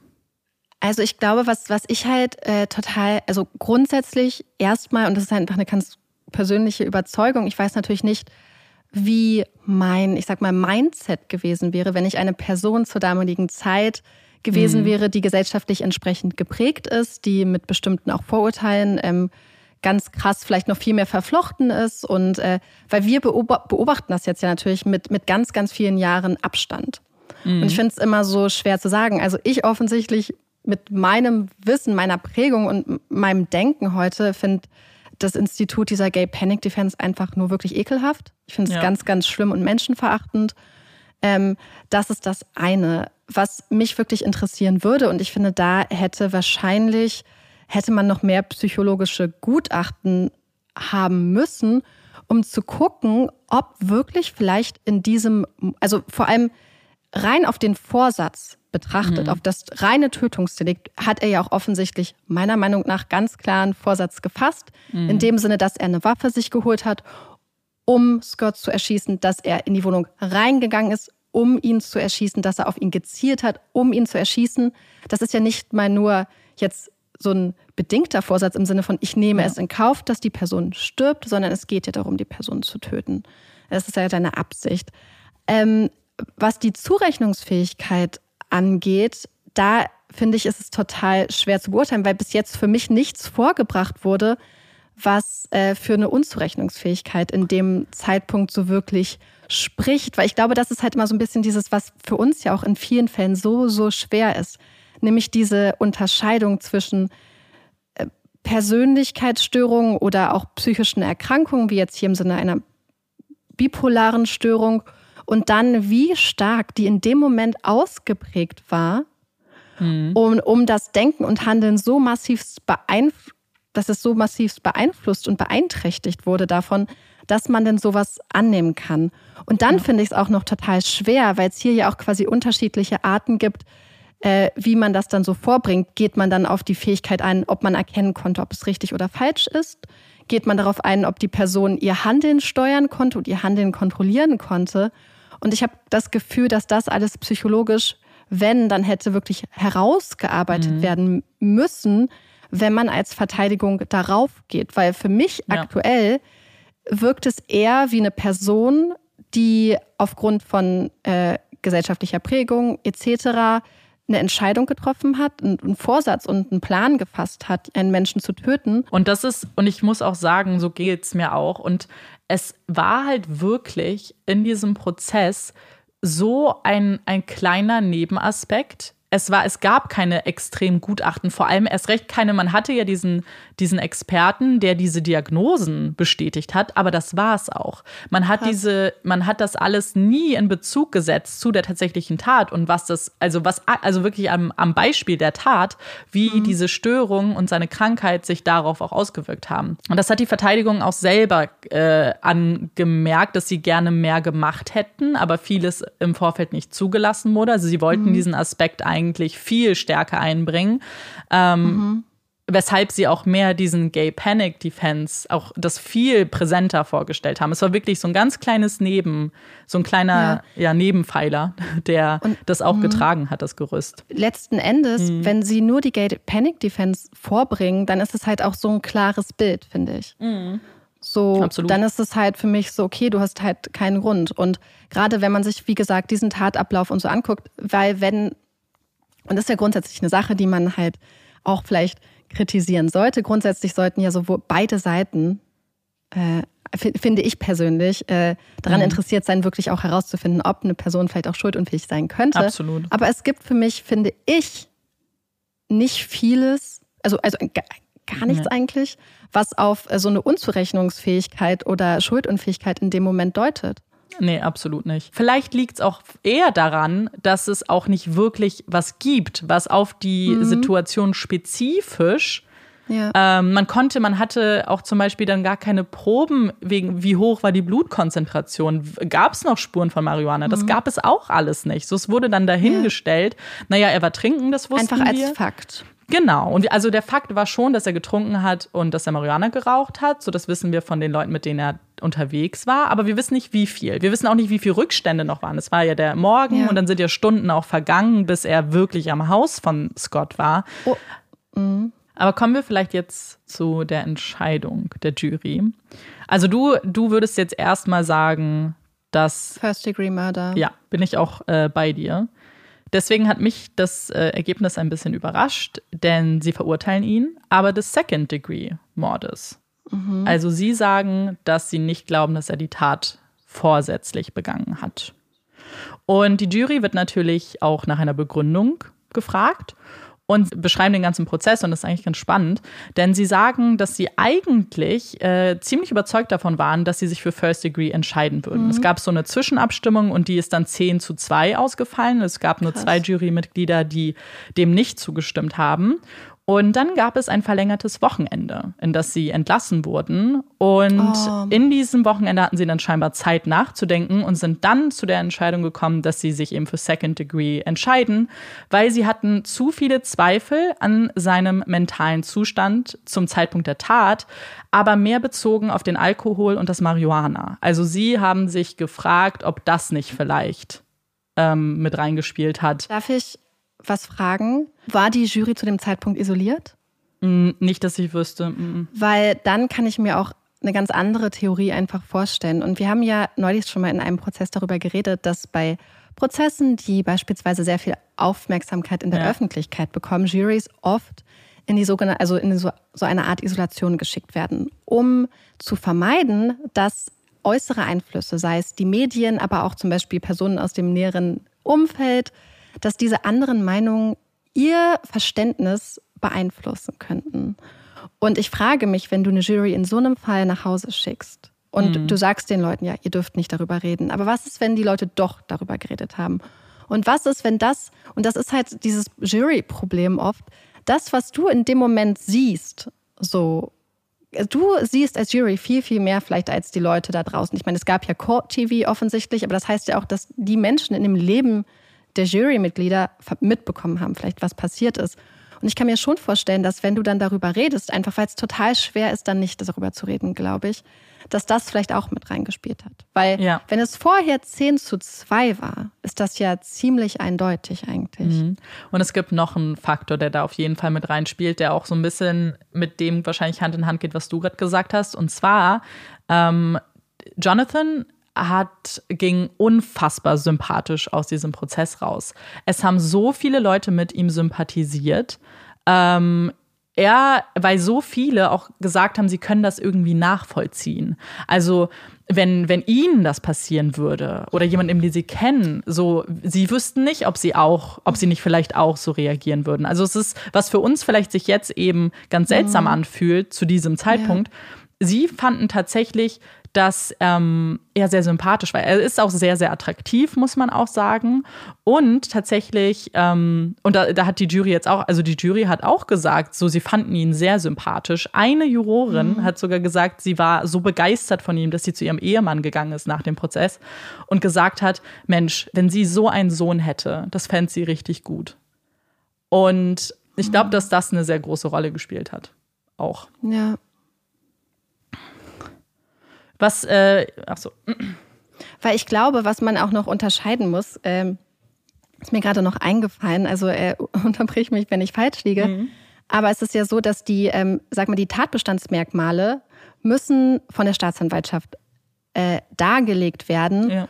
Und dann darf es bezüglich dieser Tatbestandsmerkmale, das muss dann beyond reasonable doubt äh, mhm. nachvollzogen werden können von, ähm, von der Jury. Das heißt, in diesem Fall wäre es dann die Tatsache, der Tat. Also er hat sich die Waffe gekauft, er ist da hingegangen, hat, hat Scott erschossen. Die Beweislast bei entlastenden Sachen wird ja umgedreht. Ja. Die wird ja auf die, Ankla ähm, auf die Verteidigung dann gelegt. Du musst, glaube ich, wenn ich mich recht erinnere, als Anklage keine Schuldfähigkeit nachweisen, außer es gibt vielleicht ganz krasse Sachen, die dagegen sprechen, die so offensichtlich sind.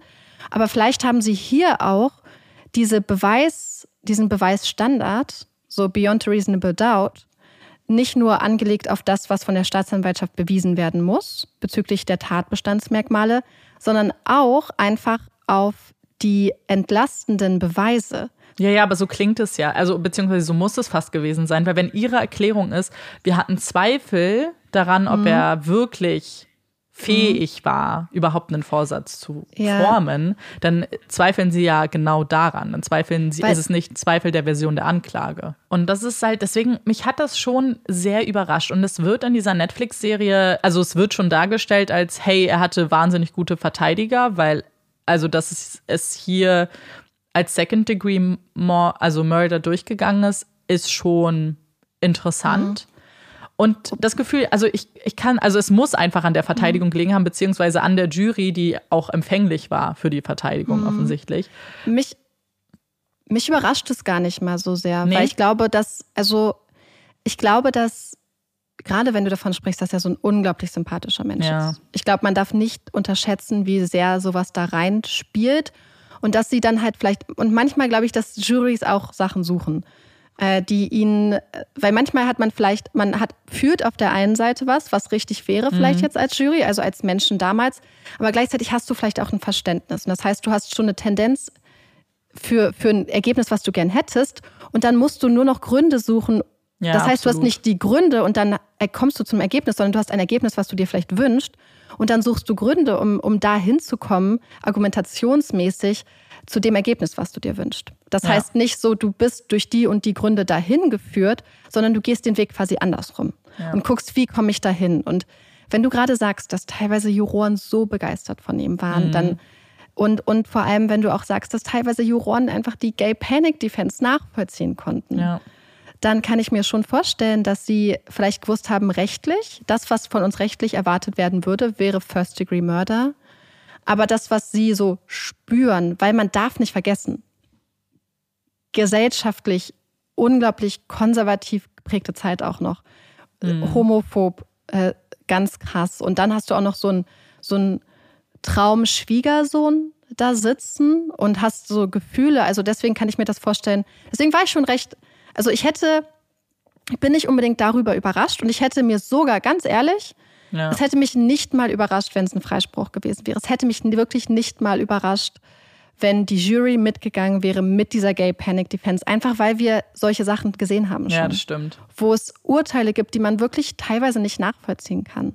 Ja, also es wäre dann definitiv ein so, so ein Urteil gewesen, weil ja, nur von der Zeit her und offensichtlich von der Einstellung der Menschen her hätte es so weit kommen können, aber rein aus so einer, nur aus einer mhm. rechtlichen Sicht, nur von dem Prozess ja. und der Beweislage, ist es halt ja. unmöglich. Also ein Freispruch wäre ja. für mich halt so schwer zu nachvollziehbar mhm. gewesen. Und am Ende des Prozesses spricht dann auch Scotts Familie.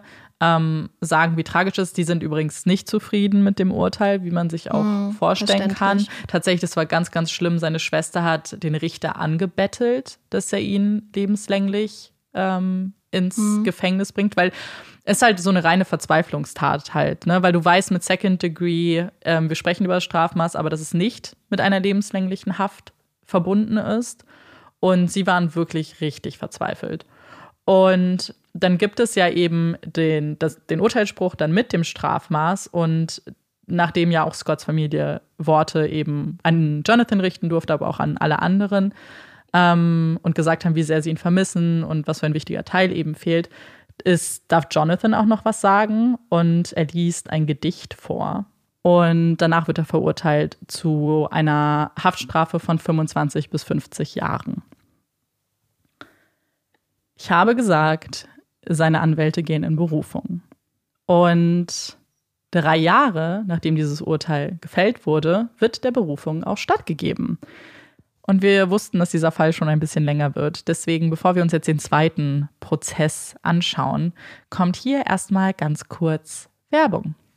Und das war's mit der Werbung. Also, nochmal vielleicht zur Zusammenfassung. Wir haben also diesen ersten Prozess, der ja ähm, eigentlich final ist, ein Urteil gefällt wurde. Es kommt aber zu einer Berufung und darüber möchten wir jetzt sprechen. Es gab mhm. nämlich einen Fehler in der Juryauswahl. Das heißt, dieser ganze Prozess, wir müssen quasi vorspulen zu dem Zeitpunkt, als die Jury ausgewählt wurde, weil da ist es schon zu einem Fehler gekommen. Und ich schilder euch den mal ganz kurz, damit ihr wisst, was da passiert ist. Und zwar hat die Juryauswahl drei Tage lang gedauert. Mhm.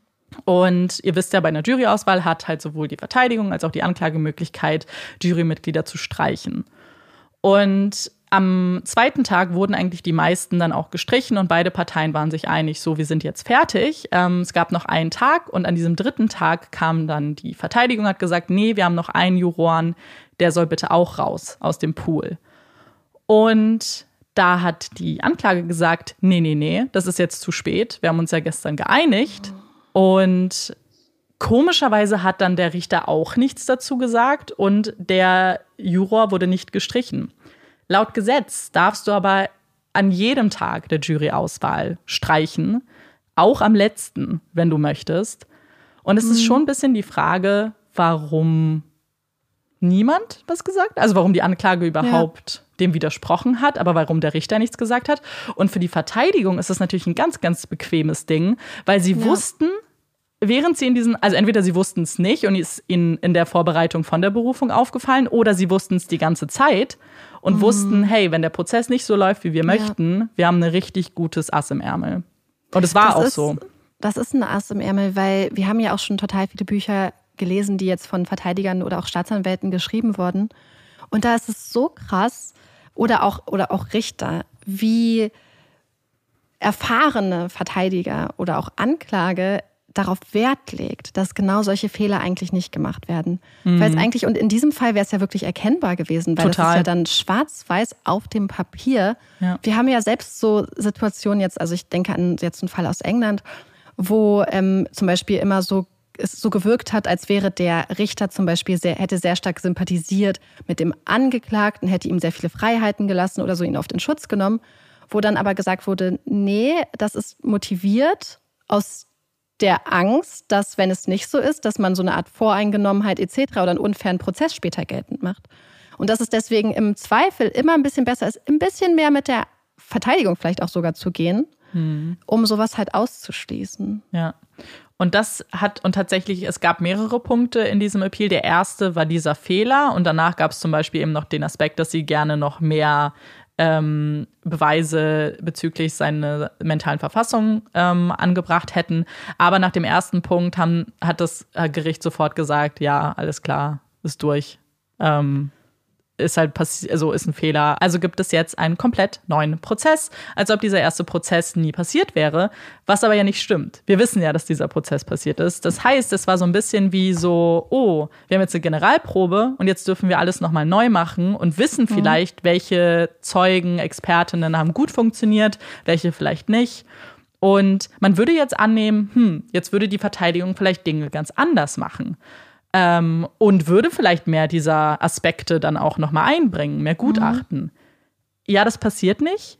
Es ist mehr oder weniger die gleiche Verteidigung. Was sich verändert, ist, dass sie noch aggressiver gegen Scott gehen. Mhm. Also noch mehr ihn in diese, ähm, in diese Täterrolle rücken, die er also als Opfer ja offensichtlich nicht hat.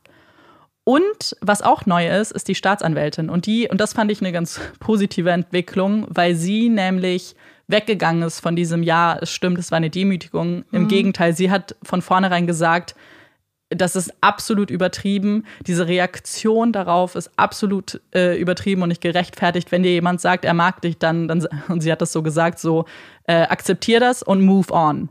So, es mhm. da gibt nichts anderes. Und ansonsten ziemlich ähnlicher Prozess. Also. Das finde ich krass, dass oder? die Verteidigung, also dann, und dann finde ich, ergibt es noch mehr Sinn, das, was wir vorhin gesagt haben, dass die Jury einfach einen Grund gesucht haben, um auf Second Degree gehen zu können. Und zwar dann, weil eigentlich sollte man dann, wenn man das ja anbringt, für eine Unzurechnungsfähigkeit, jetzt beispielsweise oder Schuldunfähigkeit in dem am Ende, sollte man das dann ja auch untermauern können. Vor allem, wenn Absolut. man das dann in einer Berufung angibt. Das heißt ja, das müsste dann ja eigentlich auch beweisbar sein, dass du dann Experten hast, dass du dann eine Strategie hast, und das zeigt ja eigentlich nur, dass das, was wir auch beide gerade eingeschätzt hatten, dass es wahrscheinlich einfach nichts gibt, mhm. außer dieser ähm, konstruierten Gay Panic Defense, um, um irgendwie First-Degree Murder abzuschwächen. Ja. Und das hat aber die Jury scheinbar nicht so gesehen, denn sie haben sich erneut für Second-Degree Murder entschieden. Es ist das gleiche Urteil und es ist auch das gleiche Strafmaß nach dem zweiten Prozess. Wobei, was ich ja grundsätzlich immer sagen muss, ist so, ich, also aus, aus, von meinem Gefühl her würde ich dann auch immer zwei Sachen so unterscheiden. Und zwar Urteil und Strafmaß. Ja. Weil ich finde, also grundsätzlich finde ich halt total krass, dass in den USA halt lebenslänglich ähm, bei bestimmten Sachen dann halt einfach lebenslänglich ist. Ja und wirklich ohne jegliche Chance auf Besserung etc. Weil ich finde, dass ein Strafmaß von 25 bis ja, 50 voll. Jahren ist halt ein sehr, sehr langes Strafmaß. Und mhm. also ich finde das, ich, ich hätte es sehr, sehr wichtig gefunden, dass es First Degree gewesen wäre. Vielleicht auch ja. einfach als Zeichen an die Gay Panic Defense mit so einer Ausstrahlungswirkung aufs ganze Land, auf die Rechtsprechung und auch auf die öffentliche Wahrnehmung. Weil das, was, äh, was dann, dann zeigen würde, ist auch so, so, solche, so eine Art Gay Panic Defense kann ja auch im Everyday Life, also im Alltag passieren, beziehungsweise ist bestimmt oft passiert, dass Leute zusammengeschlagen wurden, beschimpft wurden, was weiß ich, dass einfach an einer Highschool in irgendeinem Lebensbereich, wenn die Rechtsprechung schon sagt, eine Gay Panic Defense gibt es, dann legt sie damit ja auch eine rechtliche Wertung fest, dass es eine Demütigung sein kann, wenn dich beispielsweise ein schwuler Mann toll findet. Mhm. Und das hat ja eine Ausstrahlungswirkung auf alles, auf alle Lebensbereiche. Ich finde aber grundsätzlich, ein Urteil von 25 bis 50 Jahren entspricht ja dem, was man in anderen Ländern bekommt, wenn man wegen First-Degree-Murder verurteilt ja. wird. Und ich glaube, wir beide sind ja auch immer so der Frage, weil ich finde auch, dass so eine Art eine Gefängnisstrafe auch einen Sinn, einen Zweck haben muss. Mhm. Und ich muss auch, ich finde es auch gut, dass du das jetzt nochmal gesagt hast, weil mir geht es auch auf gar keinen Fall darum, dass ich möchte, dass jemand noch länger ins Gefängnis kommt. Also, dass äh, eben, da, ihr wisst, wie wir zu Gefängnisstrafen und zu so super langen äh, Gefängnisstrafen stehen, wo man auch sagen kann, danach ist dein Leben auch mehr oder weniger vorbei, wenn du 50 Jahre im Gefängnis sitzt. Aber ich was für mich immer dann so schwierig ist, ist diese Nachvollziehbarkeit von dem, mhm. wieso man sich dagegen entscheidet. Weil wir haben hier all diese, wir haben diese Ordnung von, er sieht die Notiz. Er denkt darüber mhm. nach, ich muss Bargeld holen. Ich weiß, wo ein Laden ist. Ich kaufe die Schrotflinte. Und nicht nur, ich renne mit der Schrotflinte ins Haus, sondern ich gehe erstmal rein frage ihn, ob er das war. Also ich bin so bei der Sache, dass ich erstmal sicherstellen möchte, dass er es überhaupt war. Sage mhm. dann, warte hier, ich mache kurz meinen Motor aus. Was ja auch so ist, so bleib erstmal hier, so keine Panik, hol die Schrotflinte und dann komme ich zurück und schieß einfach los. Ich glaube, in einem anderen Fall, wenn das jetzt so gewesen wäre, ähm, in, in einer anderen Konstellation, wenn eine Person diese Schritte genommen hätte, hätte man gar nicht daran gezweifelt, auch nur einen Moment, ob das vorsätzlich war. Ja, absolut.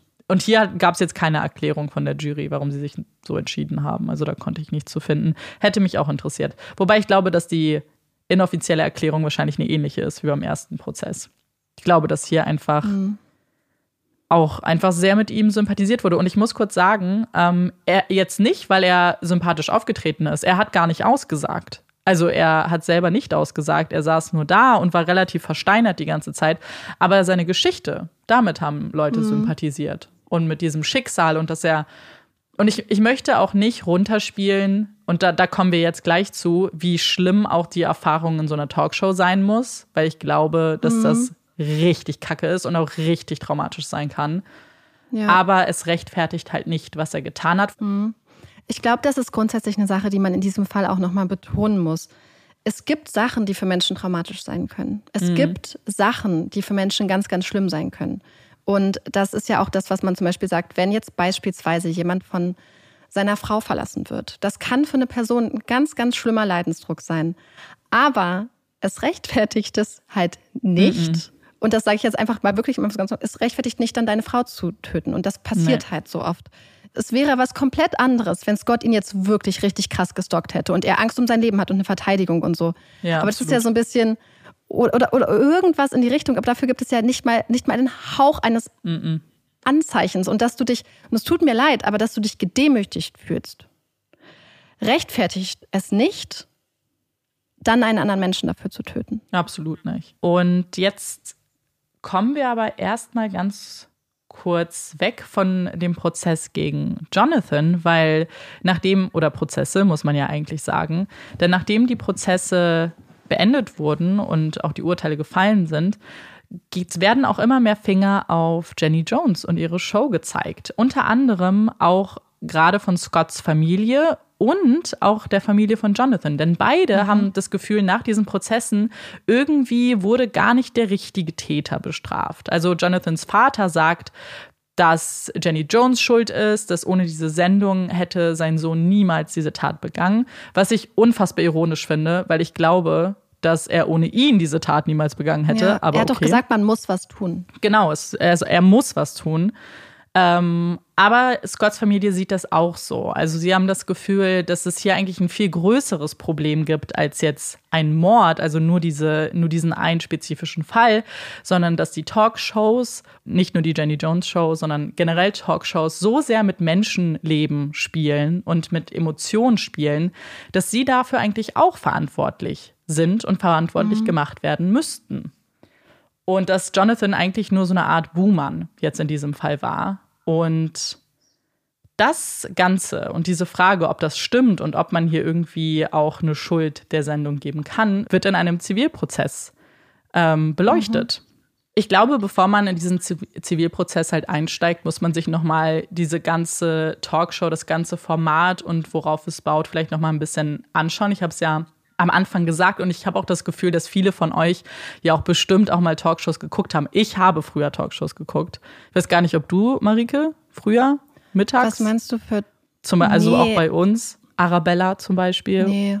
Aber ich muss sagen, ich habe das geguckt und ich habe es gerne geguckt. Und ich schäme mich richtig doll dafür, mittlerweile, gerade jetzt auch, weil ich das Gefühl habe, dass man, dass ich überhaupt nicht verstanden habe, was da passiert und wie. Aber dann musst du dich doch gerade deswegen nicht dafür schämen. Ja, ich weiß nicht. Also ich schäme mich nicht. Nee, ich bin eigentlich gut, also ich nehme es zurück. Weil ich bin eigentlich froh, zumindest da jetzt reflektiert drauf blicken zu können. Mhm. So. Ähm, weil ich echt das Gefühl habe, dass nicht klar ist, wie krass das eigentlich, glaube ich, sein muss. Vor allem, weil es ja wirklich echte Menschen waren, ganz lange, über Jahre, deren Schicksale halt wirklich ausgeschlachtet wurden. Also wir haben da Formate gehabt, wo wirklich Leute, und ich mischmasch jetzt auch mit, das gab es in mhm. Deutschland genauso wie in den USA, wo Leute irgendwie an Lügendetektor-Test geschnallt wurden. Und wir wissen ja, dass die sowieso Quatsch sind, also ich sag's jetzt so. Ähm, und dann irgendwelche Sachen, irgendwelche Geheimnisse ausgeplaudert wurden im Fernsehen, wo dann die Familie mhm. das gesehen hat, Arbeitgeber, Arbeitgeberinnen, also Menschen das gesehen haben, als Wahrheit genommen haben. Da haben Leute im Fernsehen erfahren, dass sie Vater sind. Es gab so einen Ausschnitt von der Jenny Jones Show, wo wirklich einem Mann ein Baby gezeigt wurde und gesagt wurde, hey, guck mal, das ist dein Baby. Und mhm. dass das, also wie krass das einfach sein muss, dass Sendungen einzig und allein darauf bauen, so schockierende Neuigkeiten, mhm. die halt wirklich dein ganzes Leben umwerfen, um dass Menschen sich das angucken, darüber lachen und hoffen, dass du bloß richtig krass reagierst, äh, damit mich das unterhält. Als zuschauende Person. Aber ich meine, als Kind, du warst ja wahrscheinlich Kind da, ja, oder? Ja, ja. Du hast ja gar nicht die Fähigkeit, sowas zu. Also ich glaube, dass äh, so die Fähigkeit, sowas zu erkennen, zu reflektieren und so kommt ja auch mit dem Alter. Und ich habe das mhm. Gefühl, dass ich zum Beispiel mit jeder Folge True Crime Podcast auch mehr Fähigkeit zum Reflektieren bekomme und bei vielen Sachen wahrscheinlich so lange noch nicht zu Ende reflektiert habe und noch so viele ähm, Sachen habe, wo ich einfach gar mhm. nichts weiß. Und, ähm, Voll. und ich glaube, sowas kommt ja auch mit. Und das äh, wäre natürlich so eine Sache, so mit auch Medienbildung. Und als Kind wird dir das halt einfach präsentiert. Und wenn Erwachsene das machen, vielleicht, ja. dann hinterfragst du das ja vielleicht auch gar nicht. Und das ist natürlich jetzt auch ganz großes Thema eben bei diesem Zivilprozess. So, wie kann man das gutheißen? Wie sehr machen sich Menschen auch verantwortlich dafür, wenn sie zum Beispiel immer persönlichere Fragen stellen? Man immer so ein bisschen stichelt ja auch. Und wir haben das ja in dem Interview von Jenny Jones und Scott auch gesehen. Also er hat sich da hingesetzt und wurde direkt gefragt, so, was sind deine sexuellen Fantasien? Mhm. So, das ist ja höchst das fand ich privat. Auch krass. Also, weil, wenn ich mir das vorstellen würde, jetzt unabhängig von den anderen Sachen, aber dass, äh, wenn ich in so einer Situation wäre, als die Person, über die geredet wird, mhm. in dem Moment, in dem du dann solche Fantasien ja auch sagst, sie wurde ja nicht also allgemein geäußert, sondern spezifisch auf Jonathan bezogen. Ja. Das heißt, dass er dann auch in dem Moment untrennbar mit dieser Fantasie im Blick von vielen Leuten zu sehen ist.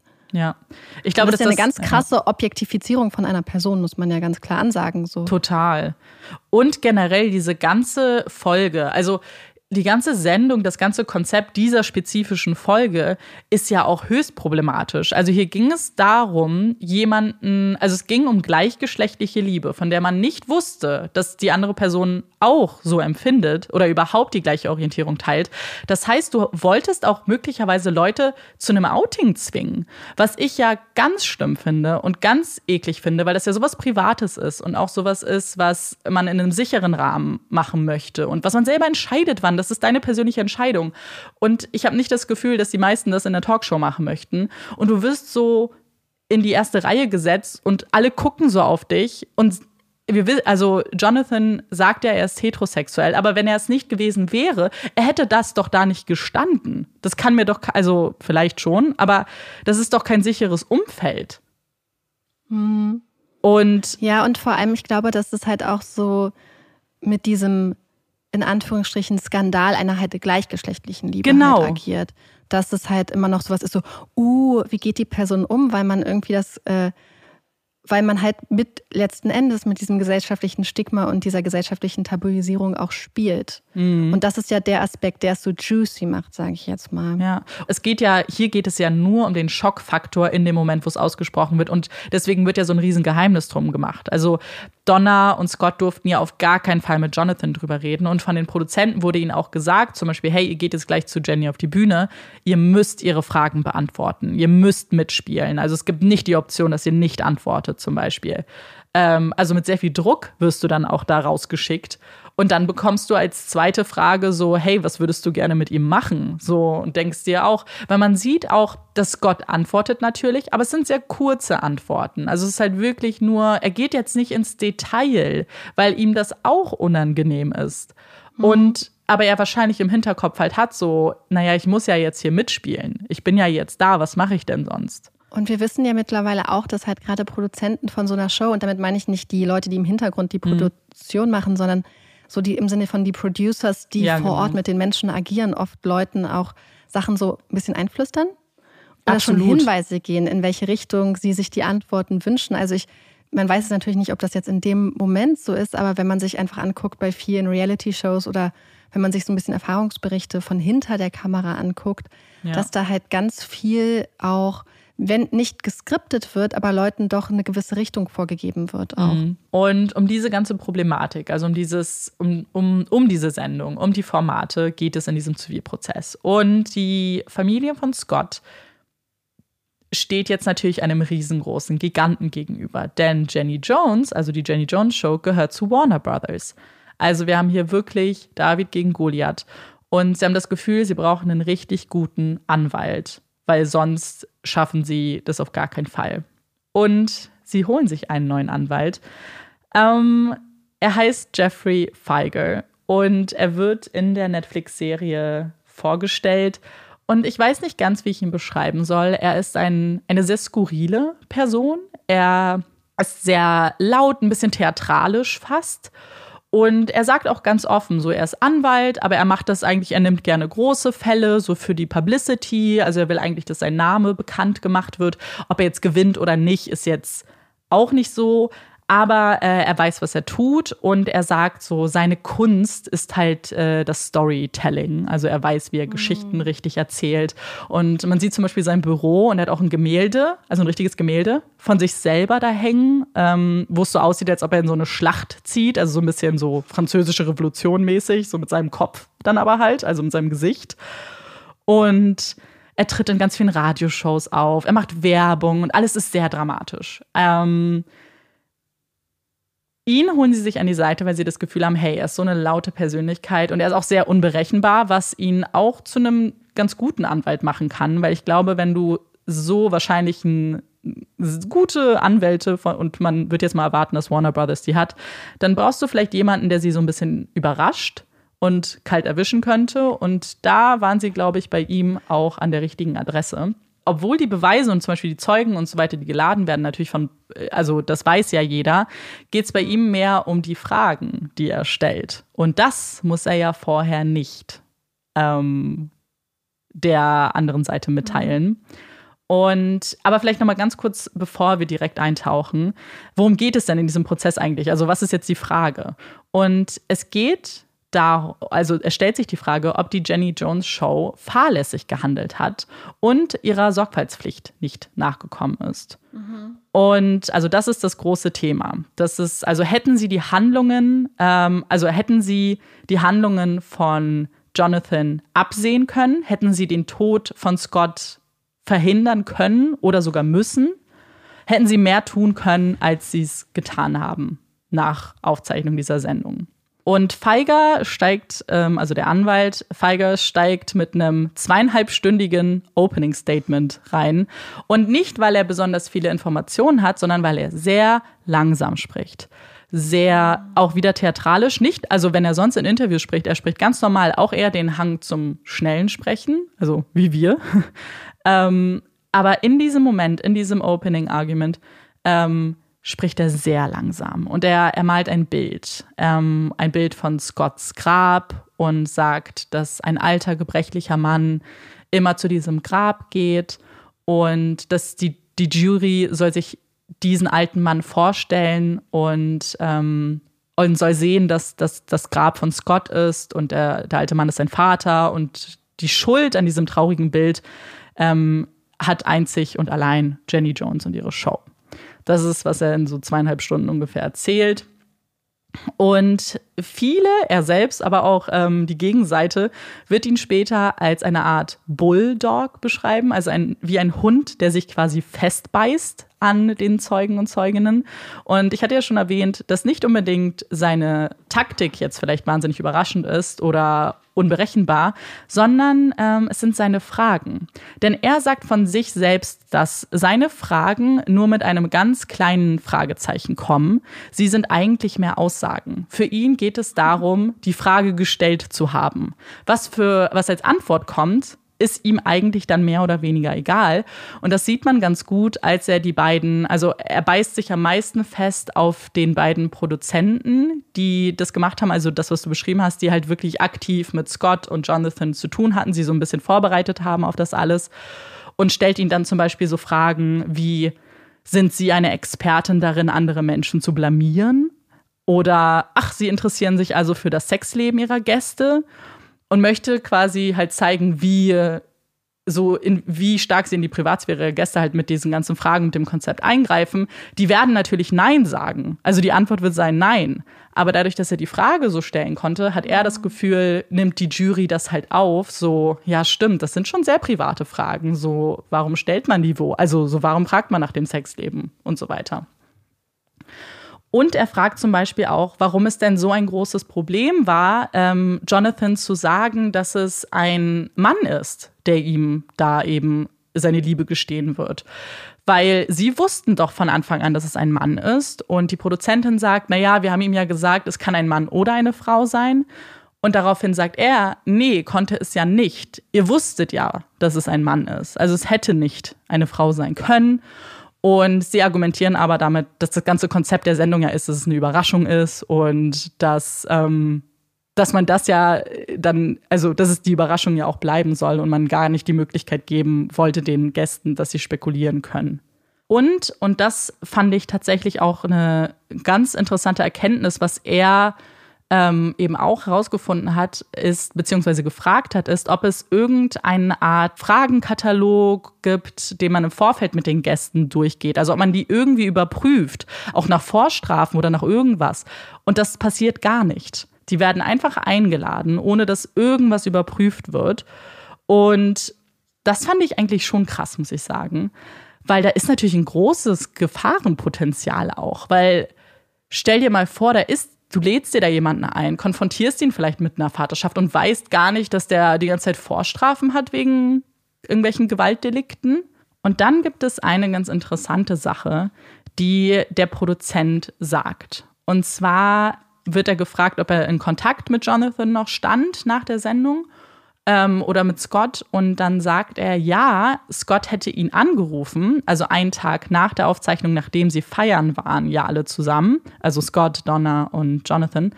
Und Scott hätte ihm am Telefon erzählt, dass der Abend voll schön war, dass die beiden zusammen getanzt hätten und sich sogar geküsst hätten. Und das sagen sie hier zum allerersten Mal im Zivilprozess. Also diese Aussage, dass Jonathan und Scott jemals was hatten, ist vorher noch nie getroffen worden, sondern erst in dem Zivilprozess. Was natürlich für Feiger auch bezeichnend ist und er auch glaubt, dass der Grund, warum sie es sagen, eben genau der Zeitpunkt ist, dass wenn, wenn sie argumentieren können, hey, guck mal, Mensch, die hatten ja doch was, dann hat unsere Sendung ja doch was Gutes gebracht und ähm, und vielleicht zu sagen, so, na ja, denen ging es ja so gut, unsere Sendung kann ja jetzt auch nicht schuld daran sein, wenn was passiert, sondern wahrscheinlich war es dann doch eine Beziehungstat. Ich, ähm, ich finde das grundsätzlich total interessant. Also was ich ja grundsätzlich, also was man, glaube ich, vorher festhalten muss, bevor man sich das anguckt, ist, dass es ja ähm, hier verschiedene Faktoren gibt und dass ja bei einer Tat auch verschiedene Menschen eine Verantwortung tragen können und zu unterschiedlichen ähm, zu einer unterschiedlichen Schwere ausgeprägt. Man kann einmal so den direkten Täter haben, man kann, wir haben ja hier auch zum Beispiel den Vater, der ähm, scheinbar sich ja darauf eingewirkt hat, wir haben eine Gesellschaft und ein Rechtssystem, was sowas wie die ähm, Gay Panic Defense überhaupt anerkennt und damit ja auch so eine Art ähm, rechtliche Wertung vorgibt, eine gesellschaftliche Wertung, ähm, die sich auf sowas auswirkt. Und hier haben wir jetzt eine Show. Die Frage ist, also was ich mich halt frage, beziehungsweise ist so eine Sache, wo ich manchmal tatsächlich drüber nachdenke und das ist halt so ein bisschen so die, ähm, so die, ähm, oh, es ist total schwer, zu, meine Gedanken so in, ähm, mhm. in Worte zu fassen. Weil was wir hier haben, wenn wir sagen, dass die Jenny Jones Show dafür der Verantwortliche war. Wir haben aber hier zwei Leute. Also wir haben ja auch immer die Person, die da aktiv hingeht. Mhm. Beziehungsweise hier drei Personen. Wir hatten nicht nur Jonathan, der da ein bisschen so mit, ähm, sag ich mal, ein bisschen im Dunkeln gelassen wurde und nicht wusste, ob es jetzt ein Mann oder eine Frau ist. Aber wir hatten halt auch Scott und Donna. Ja. Und die beide kannten. Und ich glaube, dass sich vielleicht die Shows dann darauf ein bisschen so verlassen, dass die Leute schon eine Ahnung haben oder einen bestimmten Grund, warum sie das in diesem Format machen möchten. Mhm. Und dass Donna ja auch beide kannte. Und ich frage mich halt einfach persönlich, ob man jetzt einer Show, und ich meine damit nicht die Bewertung, dass es, dass ich das Showkonzept ganz, ganz irgendwie mir überhaupt nicht zuspricht und dass ich das für ähm, persönlich einfach immer für ganz schlimm halte, wenn so mit Emotionen gespielt wird, wenn hier so eine Art öffentlicher Pranger auch gemacht wird. Ich frage mich nur, ob man komplett auch, also weil es ist ja nicht, dass das jetzt eine Sonderfolge war oder dass nee, irgendwas nee, nee. anderes ist. Das heißt, da waren trotzdem drei erwachsene Menschen, die bewusst in ein Format gegangen sind, was diese Vorgeschichte hatte, mit dermaßen persönlichen Fragen. Mit, ähm, du hast ja sogar gesagt, dass sie eigentlich darauf ähm, oft gegangen sind, dass es gleichgeschlechtliche ähm, mhm. äh, Situationen sind. Das heißt, dass, dass das vielleicht ähm, auch hätte Jonathan irgendwie bewusst sein müssen, dass diese Möglichkeit besteht. Und ich, ich frage mich halt einfach nur so für mich persönlich, also und ich, ich weiß es halt nicht. Ich, ich denke die ganze Zeit gerade drüber nach, wo mhm. du das sagst, ob das wirklich unabhängig davon, wie krass diese Formate sind und wie problematisch das allgemein ist, aber ob das in diesem Fall ähm, und, und ich glaube auch, dass es eine Mitschuld hat, natürlich, weil das so ein Format ist, aber ich frage mich halt, ob es in diesem Fall dann so krass unique ist, dass sie diese konkrete Situation hätten hervorsehen können zwischen Jonathan und Scott, weil es geht ja um diesen mhm. konkreten Fall jetzt in diesem Zivilprozess, wenn ich es richtig verstanden habe, und nicht ja, ja. darum, dass das grundsätzlich ein super verantwortungsloses, problematisches Format ist. Ja, das ist die Frage, die, glaube ich, ähm, am Ende auf jeden Fall steht und auch für mich steht. Ich will, ich lasse die jetzt mal ganz kurz so in der Luft hängen. Ähm, weil das ist eigentlich so ein bisschen das Fazit, worüber wir, glaube ich, gleich nochmal, das dauert, also ich habe jetzt nur noch so ein paar Punkte, die ich ganz kurz einschiebe und dann reden wir genau über das. Was ich aber nochmal zu dem, was du vorher gesagt hast, ähm, warum Leute auch in so eine Show gehen. Ähm, man darf übrigens nicht unterschätzen, die Leute bekommen auch Geld dafür, ne? Also die bekommen Geld, sie bekommen einen Flug nach Chicago, also sie werden eingeflogen. Also es ist auch, es kann auch eine Motivation sein, das alleine deswegen zu tun, ne? Also man spielt da natürlich mhm. auch so ein bisschen mit mit finanziellen Mitteln und vielleicht auch so das Erlebnis.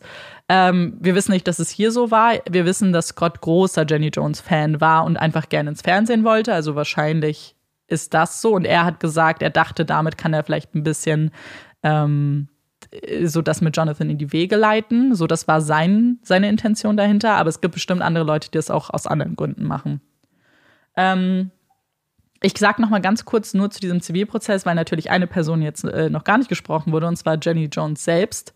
Die sagt insgesamt über drei Tage lang aus. Ähm, und auch hier, ähnlich wie bei dem Prozess gegen Jonathan, ist sie sehr, sehr gut vorbereitet und erstmal auf den Prozess, aber auch generell einfach, ähm, man merkt, dass sie das beruflich macht. Äh, sie grinst, sie ist sehr, also sie antwortet immer sehr scherzhaft, hat immer so einen so Witz. So zum Beispiel wird sie gefragt, so, hey, wäre es dir nicht auch peinlich, wenn jeder jetzt darüber reden würde, wie man dich mit Schlagsahne einreibt und dann Erdbeeren irgendwie von deinem Körper isst? Und dann meinte sie so, nee, das wäre doch aufregend. Also sie, sie weiß dann schon mit diesen Fragen umzugehen, aber am zweiten Tag merkt man tatsächlich, dass diese Fassade auch ein bisschen bröckelt, weil Feige sie dann schon so ein bisschen ertappt er macht das eigentlich ganz klug, weil es ist direkt morgens und sie setzt sich hin und lächelt und er sagt so, oh, guten Morgen. Ich sehe sie lächeln und sagt sie, ja, sie ja auch. Und sie so, naja, geht's Ihnen denn gut? Und dann sagt sie, na, ich bin ein bisschen, fühle mich gerade ein bisschen unwohl. Und dann meinte er, ah, sie lächeln also, obwohl sie sich unwohl fühlen. Das ist ja interessant. Mm. Weil natürlich die ganze Zeit gesagt wird, aber guck mal, es, ähm, Jonathan lacht doch in der Aufzeichnung. Und das ist so der springende Moment auch, wo man merkt, so, er hat sie auch. Also so dieses ganz mhm. professionelle bröckelt an der Stelle. Und er bekommt dann halt mehrere, ähm, glaube ich, ganz gute Antworten von ihr raus. Zum Beispiel fragt er sie, ob, ähm, ob sie Menschen für Entertainment missbraucht. Und sie sagt nicht nein, sondern sie sagt, so sieht sie das nicht. Ähm, und zum Beispiel, als er fragt, wo das Dokument ist, das Jonathan zugestimmt hat, dass ähm, dass er da teilnimmt und dass ihm halt von einem Mann mhm. gesagt wird, gesagt sie, das gibt es nicht, wir fragen nicht nach Zustimmung. Und, oh, ähm, und sie gibt auch zu, dass sie gezielte Fragen gestellt hat, um zum Beispiel eine Reaktion von Jonathan rauszubekommen. Was, glaube ich, ein ganz starker, also es waren ganz starke Punkte für die Seite von Feiger und auch von Scotts Familie. Und dann gibt es die Abschlussplädoyers, bei der Warner Brothers sagt, dass das Ganze eine Tragödie sei, aber für die sie selbst nichts können. ähm, weil man das nicht hätte voraussehen können ähm, oder man hätte nicht erahnen können, dass Jonathan eben überhaupt die Idee hat, Scott zu töten. Und Feiger sagt aber ähm, in seinem Abschlussplädoyer, wenn du mit den Emotionen von Menschen spielst, dann kannst du Menschen zu gewaltvollen Handlungen treiben. Und am 8. Mai 1999 ähm, entscheidet die Jury nach sieben Stunden Beratungszeit. Und es sind neun Juroren und es muss nicht ein einstimmiges Ergebnis sein, aber es sind acht von neun, die sich dazu entscheiden, Scotts Familie Recht zu geben und zu sagen, dass die Sendung eine Mitschuld trägt. Der Familie werden dann 25 Millionen US-Dollar zugesprochen. Und nach diesem Urteil ist es erstmal, also der Aufschrei ist riesig, weil natürlich alle Talkshows, aber auch viele andere Sender das als Skandalentscheidung sehen. Und das geht jetzt so ein bisschen das, was du sagst, weil es hier nicht um einen expliziten Fall geht, sondern es geht so ein bisschen darum, es ging ja in dem ganzen Prozess darum, wie geht ihr mit Menschen um, so wie stellt ihr Fragen und das betrifft natürlich sehr viel mehr Formate als nur Jenny Jones. Und viele haben jetzt eben das Gefühl, so können wir jetzt für alles verantwortlich gemacht werden, was nach unserer Sendung passiert. Und bei der LGBTQ-Plus-Community kommt das Urteil aber eigentlich ganz gut an. Mehr, weil sie das Gefühl haben, dass es jetzt vielleicht zu so einem Aufrütteln auch äh, führen könnte, dass mehr darüber gesprochen wird. Also sie sehen eher diesen individuellen Fall Wobei halt wirklich diese Entscheidung eigentlich viel mehr für das steht, wofür Talkshows stehen oder für die Probleme, für die sie auch stehen können. Ja. Das ist nämlich das Problem an diesem Urteil. Das, was du schon gesagt hast. Das Problem ist, dass es nicht wirklich mehr um Scott und Jonathan geht, sondern es geht mehr darum, ähm, etwas zu bemängeln und jemanden mhm. für schuldig zu erklären für etwas, Einfach nur für die, für die, für die Art der Sendung, die sie machen. Nicht wirklich ja. für die Tat, nicht wirklich für den Tod eines Menschen. Mhm. Und das sieht auch ähm, das höhere Gericht so, weil Warner Brothers geht natürlich in eine Berufung und ähm, das, wird, das Urteil wird drei Jahre später gekippt und auch endgültig. Ähm, die Richter begründen es eben genau damit. Sie sagen, Warner Brothers hätte die Handlungen von Jonathan niemals absehen können. Und bei der letzten Entscheidung ist es aber ganz spannend, weil der Richter sagt, dass sie rechtlich keine Verantwortung bei der Sendung sehen, mhm. dass das moralisch aber ganz anders aussieht. Und ja. die Familie von Scott hat dementsprechend nie eine Entschädigung erhalten. Bis heute nicht. Und jetzt kommen wir nämlich so ein bisschen zum Fazit und können darüber reden, was du ja jetzt eigentlich schon gesagt hast mhm. und dem ich sehr, sehr stark zustimme. Und ich stimme auch dem zu, was der Richter gesagt hat. Ich glaube auch ja. nicht, dass aus rechtlicher Sicht man hier wirklich eine Mitschuld irgendwie begründen könnte. Moralisch aber auf jeden Fall.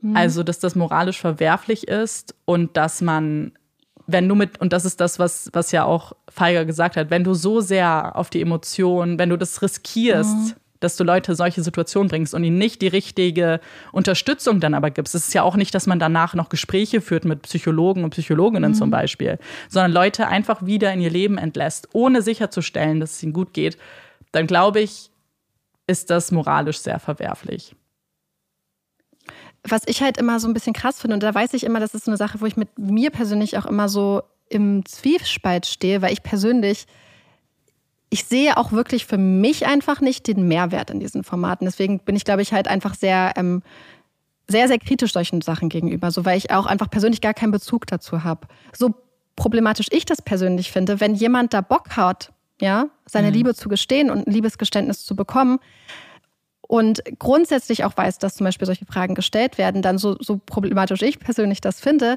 sind es ja trotzdem auch erstmal Menschen, erwachsene Menschen. Wir ja. reden ja jetzt hier nicht über Kinder zum Beispiel oder über, über junge Frauen, jugendliche Frauen oder Männer.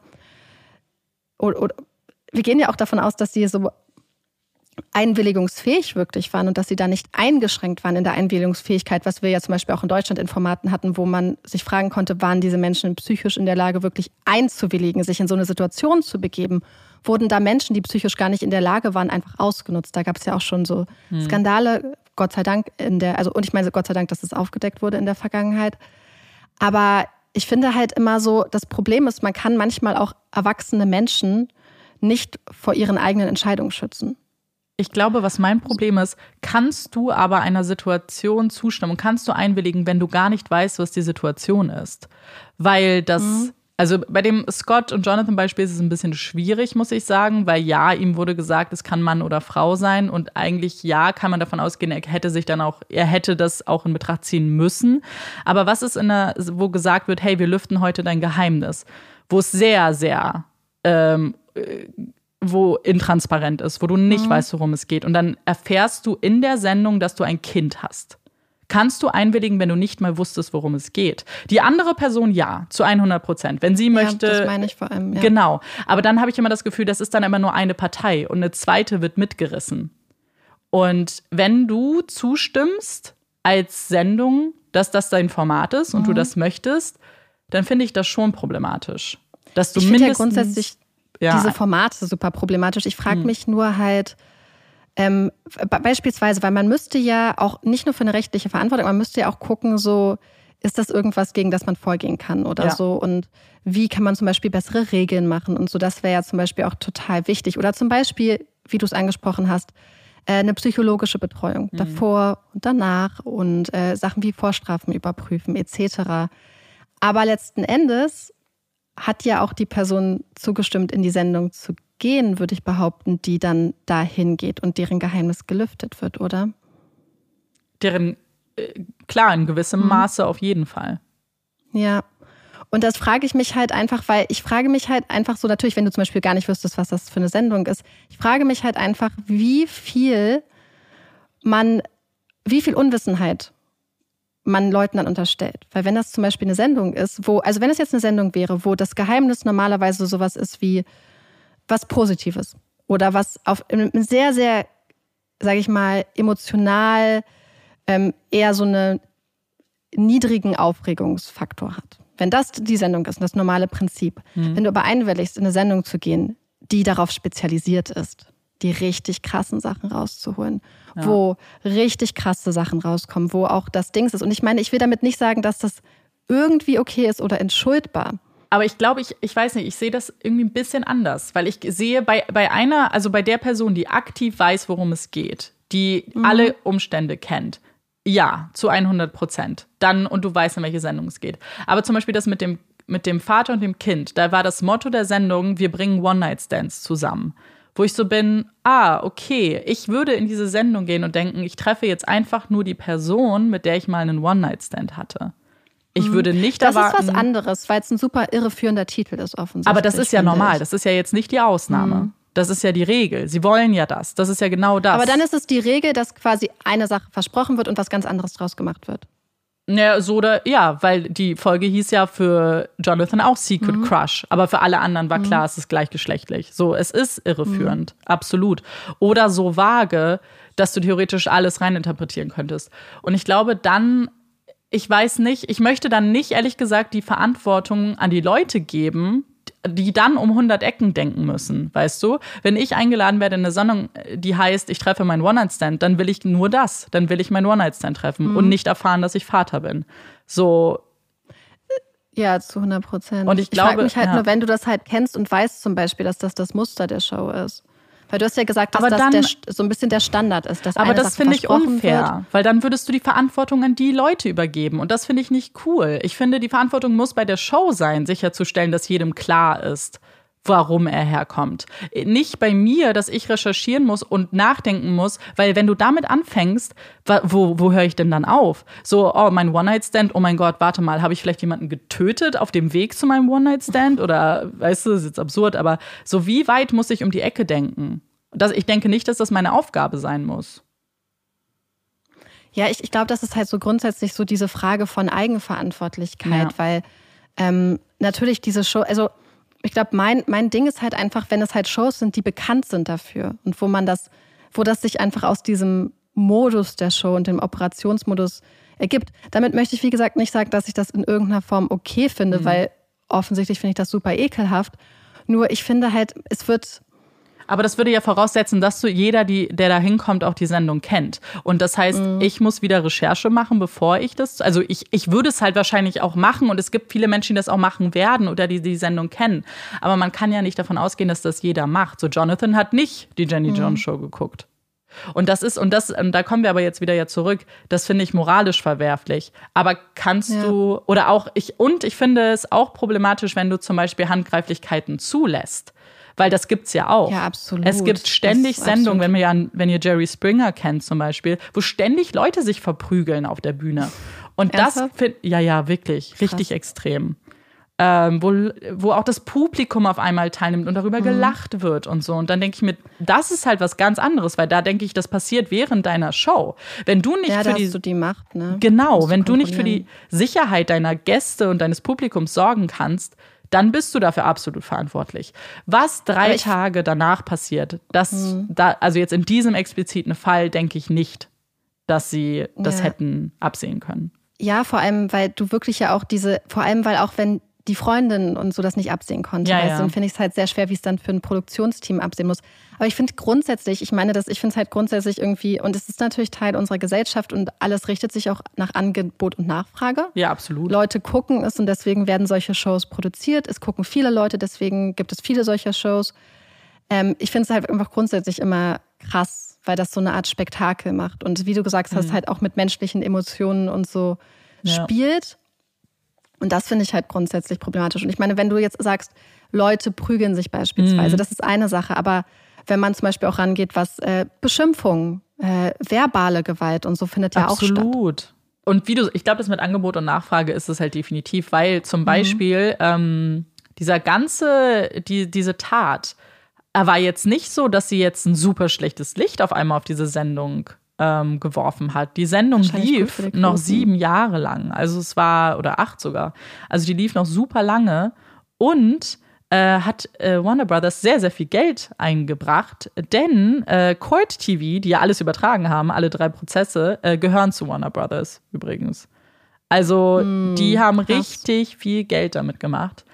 Und das ist natürlich ein krasser Interessenskonflikt, absolut. Dann auch noch mal, den man nochmal ansprechen müsste, wenn mhm. die Folgen deiner Tat, weil das ist ja auch so eine Sache, man würde denken, aus so einer normalen moralischen Perspektive, dass so ein Fall ein ganz schlechtes Licht auf eine Show wirft. Aber wahrscheinlich ist es wirklich Voll. das Gegenteil. Ja, absolut. Weil wenn du die Wahl hast zwischen diesen verschiedenen Shows und du, wenn du schon so eine Show guckst, dann geht es dir um Spektakel, dir geht es um hochkochende Emotionen, dir geht es um juicy details. Das heißt, du guckst sie deswegen. Und wenn du dann die Wahl hast zwischen der und der und der Show, welche ja. nimmst du? Die mit dem krassesten Impact oder mit dem krassesten ähm, Auswirkungen. Und das wäre dann einfach Jenny Jones gewesen. Absolut. Wenn du es einfach nur für das Spektakel guckst. Das heißt, äh, auf perverse Art und Weise ist dann so ein Vorfall, ein Mord, statt Abschreckung ist das eigentlich noch ein Werbemittel für die Sendung. Aber ich, ich meine, es ist halt wie bei so vielen Sachen so, ja. ähm, dass ich es ist so viele Leute gucken es leider auch. Das finde ich halt so schlimm. Ja. Wobei die Talkshows ja aus genau dem Grund ja so ausgestorben sind, weil das Interesse ja, nicht mehr da war. Aber es ist ja super. Ja, also ich meine, das ist es halt. So, sie nach zwölf Staffeln, also nach zwölf Jahren, wurde Jenny Jones abgeschaltet ähm, wegen schlechten Quoten. Also es war so, dass ja. es. Und äh, welche Talkshows gibt es denn bitte heutzutage noch? So, jetzt gibt es mehr so halt Late Night. Das ist ja eigentlich dann eine super gute. Ja. Ähm, voranschreiten. Und das ist es. Also man hat zumindest, nicht bei allen Formaten, aber schon bei mehr Formaten zumindest das Gefühl, dass, also mhm. nicht mal, weil man das, glaube ich, aus ehrlicher Überzeugung macht, aber ich glaube, weil man weiß, dass Leute da mehr drauf achten, was du mhm. tust und wie du Dinge ja. darstellst. Und ich glaube, man das wünscht es sich zumindest. Ja, ne? Also nicht alle offensichtlich, aber dass da ein bisschen mehr ähm, Verständnis dafür ist, wie Medien funktionieren, was ja auch gut ist, weil mehr Aufklärung gemacht wird. Und das ist halt super, super wichtig. Ähm, weil diese Formate wird es immer geben. Es wird immer irgendwelche Reality-Shows, Casting-Shows geben. Und das ist ja auch okay. Und wer das machen will, der so, also das ist es ja. Man soll ja die Möglichkeit haben, das zu machen, aber dann soll man es halt, man muss halt informiert sein und man muss die Möglichkeiten und Zugang zu der Wahrheit, oh Gott, das klingt jetzt richtig dramatisch, aber zu der Realität und wie es wirklich mhm. vor sich geht haben. Und das war, glaube ich, ja. lange einfach nicht so.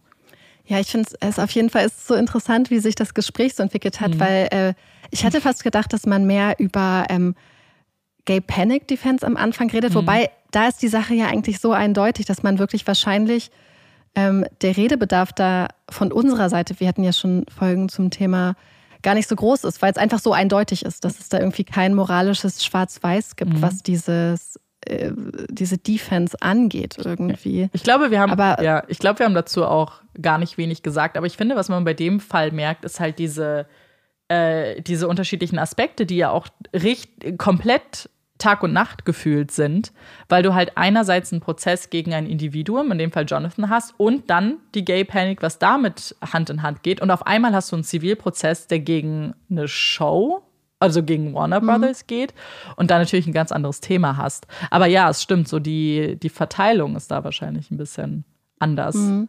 Finde ich super interessant, aber ich, äh, diesen Aspekt habe ich äh, hm. Gar nicht abgesehen, so richtig super, super aufregend. Ich glaube, ihr habt das ja auch gemerkt, dass man, und das finde ich halt in diesem Fall halt auch, das ist einer dieser Sachen, wo man halt auch in so einer, jetzt drei Stunden Aufnahme, drei hm. Stunden Podcast-Aufnahme ja. gar nicht so zu einem Ergebnis kommt, weil ich mhm.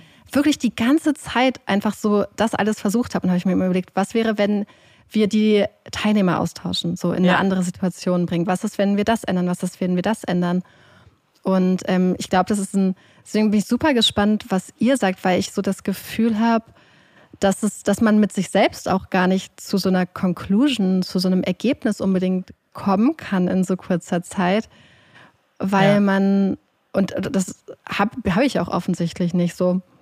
Und das, das finde ich ja. halt so interessant. Aber das war so das Gefühl, was ich finde, man nach der Netflix-Serie so ein bisschen hatte, weil es wurde einem so in einer Stunde alles so vorgekaut und so hier Fakt, hier Fakt. Und am Ende war ich so, aber wir haben über keines dieser Themen wirklich ausführlich gesprochen. So, wir haben so viele Informationen bekommen und man hatte gar nicht die Zeit, überhaupt mal selber so ein bisschen für sich zu überlegen, so wie man das jetzt gerade findet und ähm, was vielleicht auch so, was die eigene Meinung zu dem Thema sein könnte. Und deswegen wollte ich, ähm, dachte ich, dass das halt, wollte ich halt darüber sprechen auch. Ich möchte trotzdem abschließend, äh, vielleicht zu dem Fall, noch äh, zwei kurze Sachen sagen.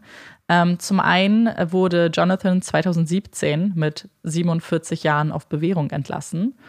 Und man hört von ihm seitdem gar nichts. Also er führt ein ruhiges Leben abseits äh, der Medien und Scotts Bruder, der übrigens sehr viel in der Netflix-Serie spricht, auch ein ganz, ganz, ganz, ganz sympathischer Charakter übrigens ist, der sehr sanft spricht und so, so ein ganz viel Verständnis hat, auch Scott, äh, auch Jonathan gegenüber, was ich sehr ähm, interessant fand, weil er sagt selbst, dass Jonathan auch ein Opfer war.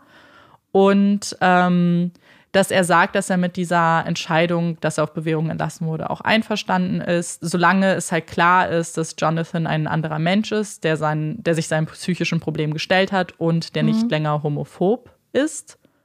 Und dann mhm. wird ähm, sein Bruder halt auch gefragt von den Produzenten von Netflix, so was Scott wohl heute machen würde, wenn er noch leben würde. Und dann sagt sein Bruder so, ja, das alles hätte ihm wahnsinnig gefallen und er hätte das voll interessant gefunden, was Netflix so macht und diese ganze Technik und das alles. Und dass er sich halt sehr gut vorstellen könnte, dass er vielleicht ein Kollege hätte werden können von den Produzenten. Und das fand oh. ich eigentlich ganz schön, so als Abschluss. Und damit wir jetzt aber ein kleines bisschen aufatmen können, kommt hier unsere Puppy Break. Yay!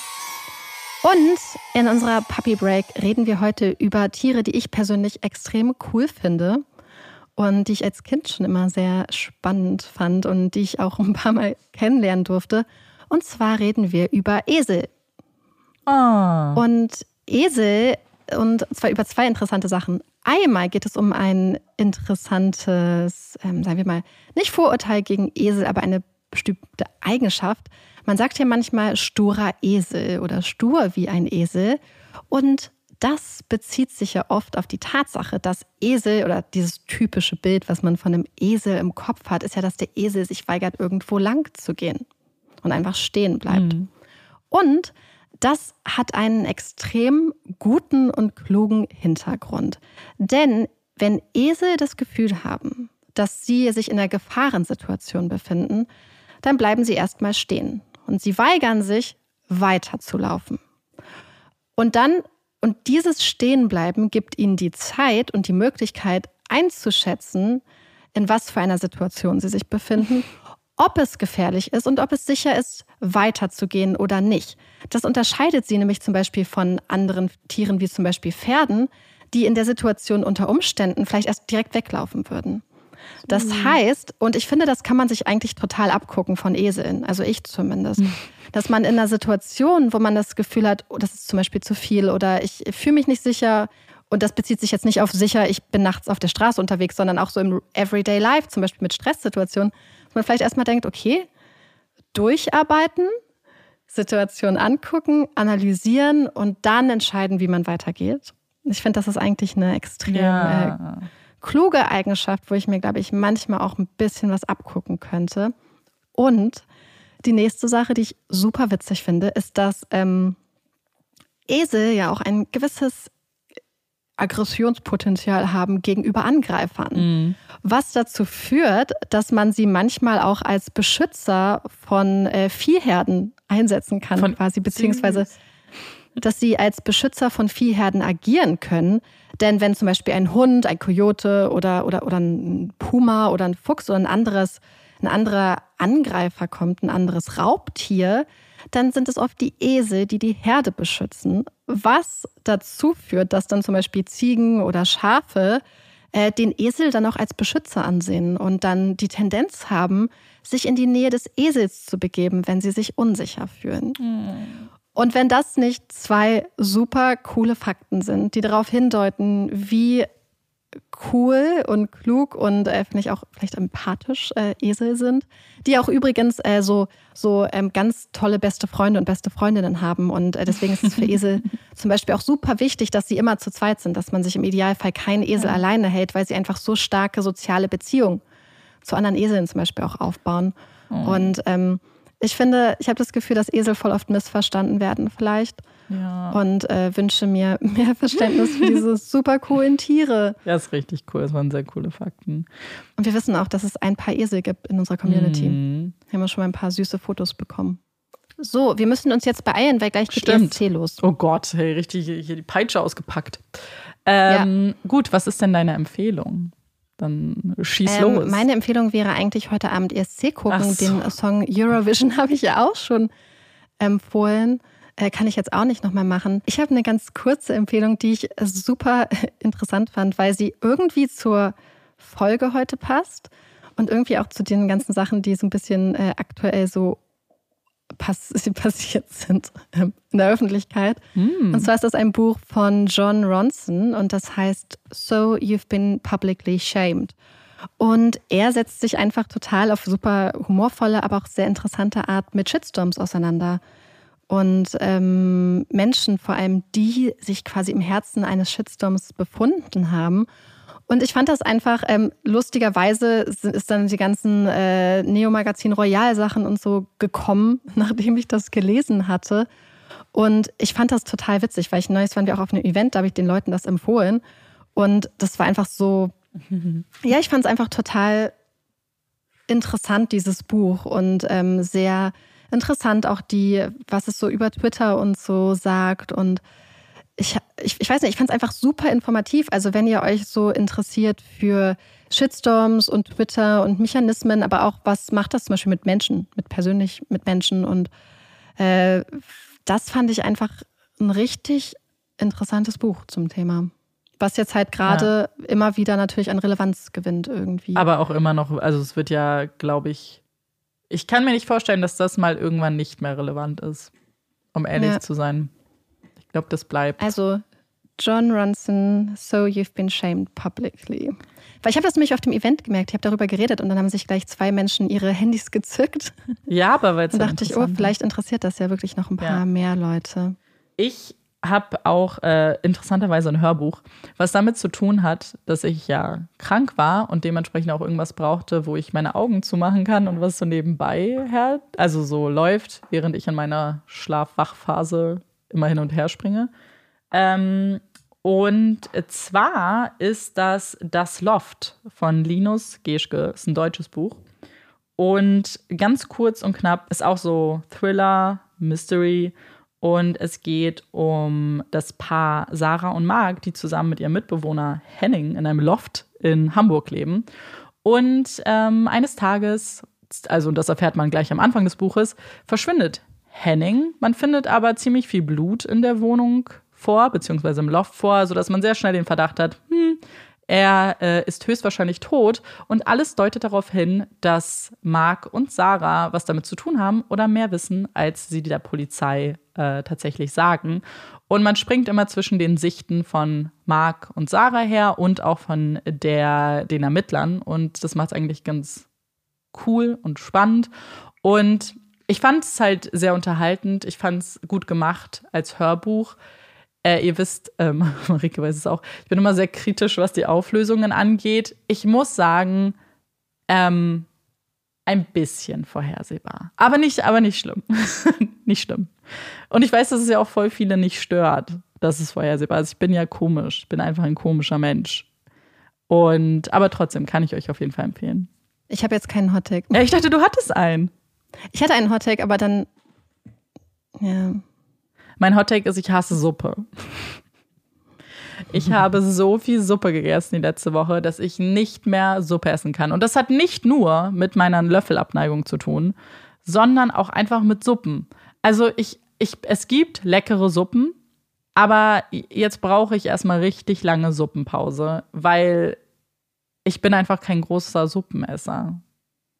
Hm. Vor allem so, ich meine, so Suppen, nicht jetzt so zum Beispiel Ramen oder so, wo richtig viel Zeug drin ist. Das finde ich okay. Und auch so Nudelsuppen finde ich auch okay. Aber so, so pürierte Suppen. Ich. Hm, ja, okay, das ist ja auch eher so ein Beiwerk. Ja, genau. Genau. Genau.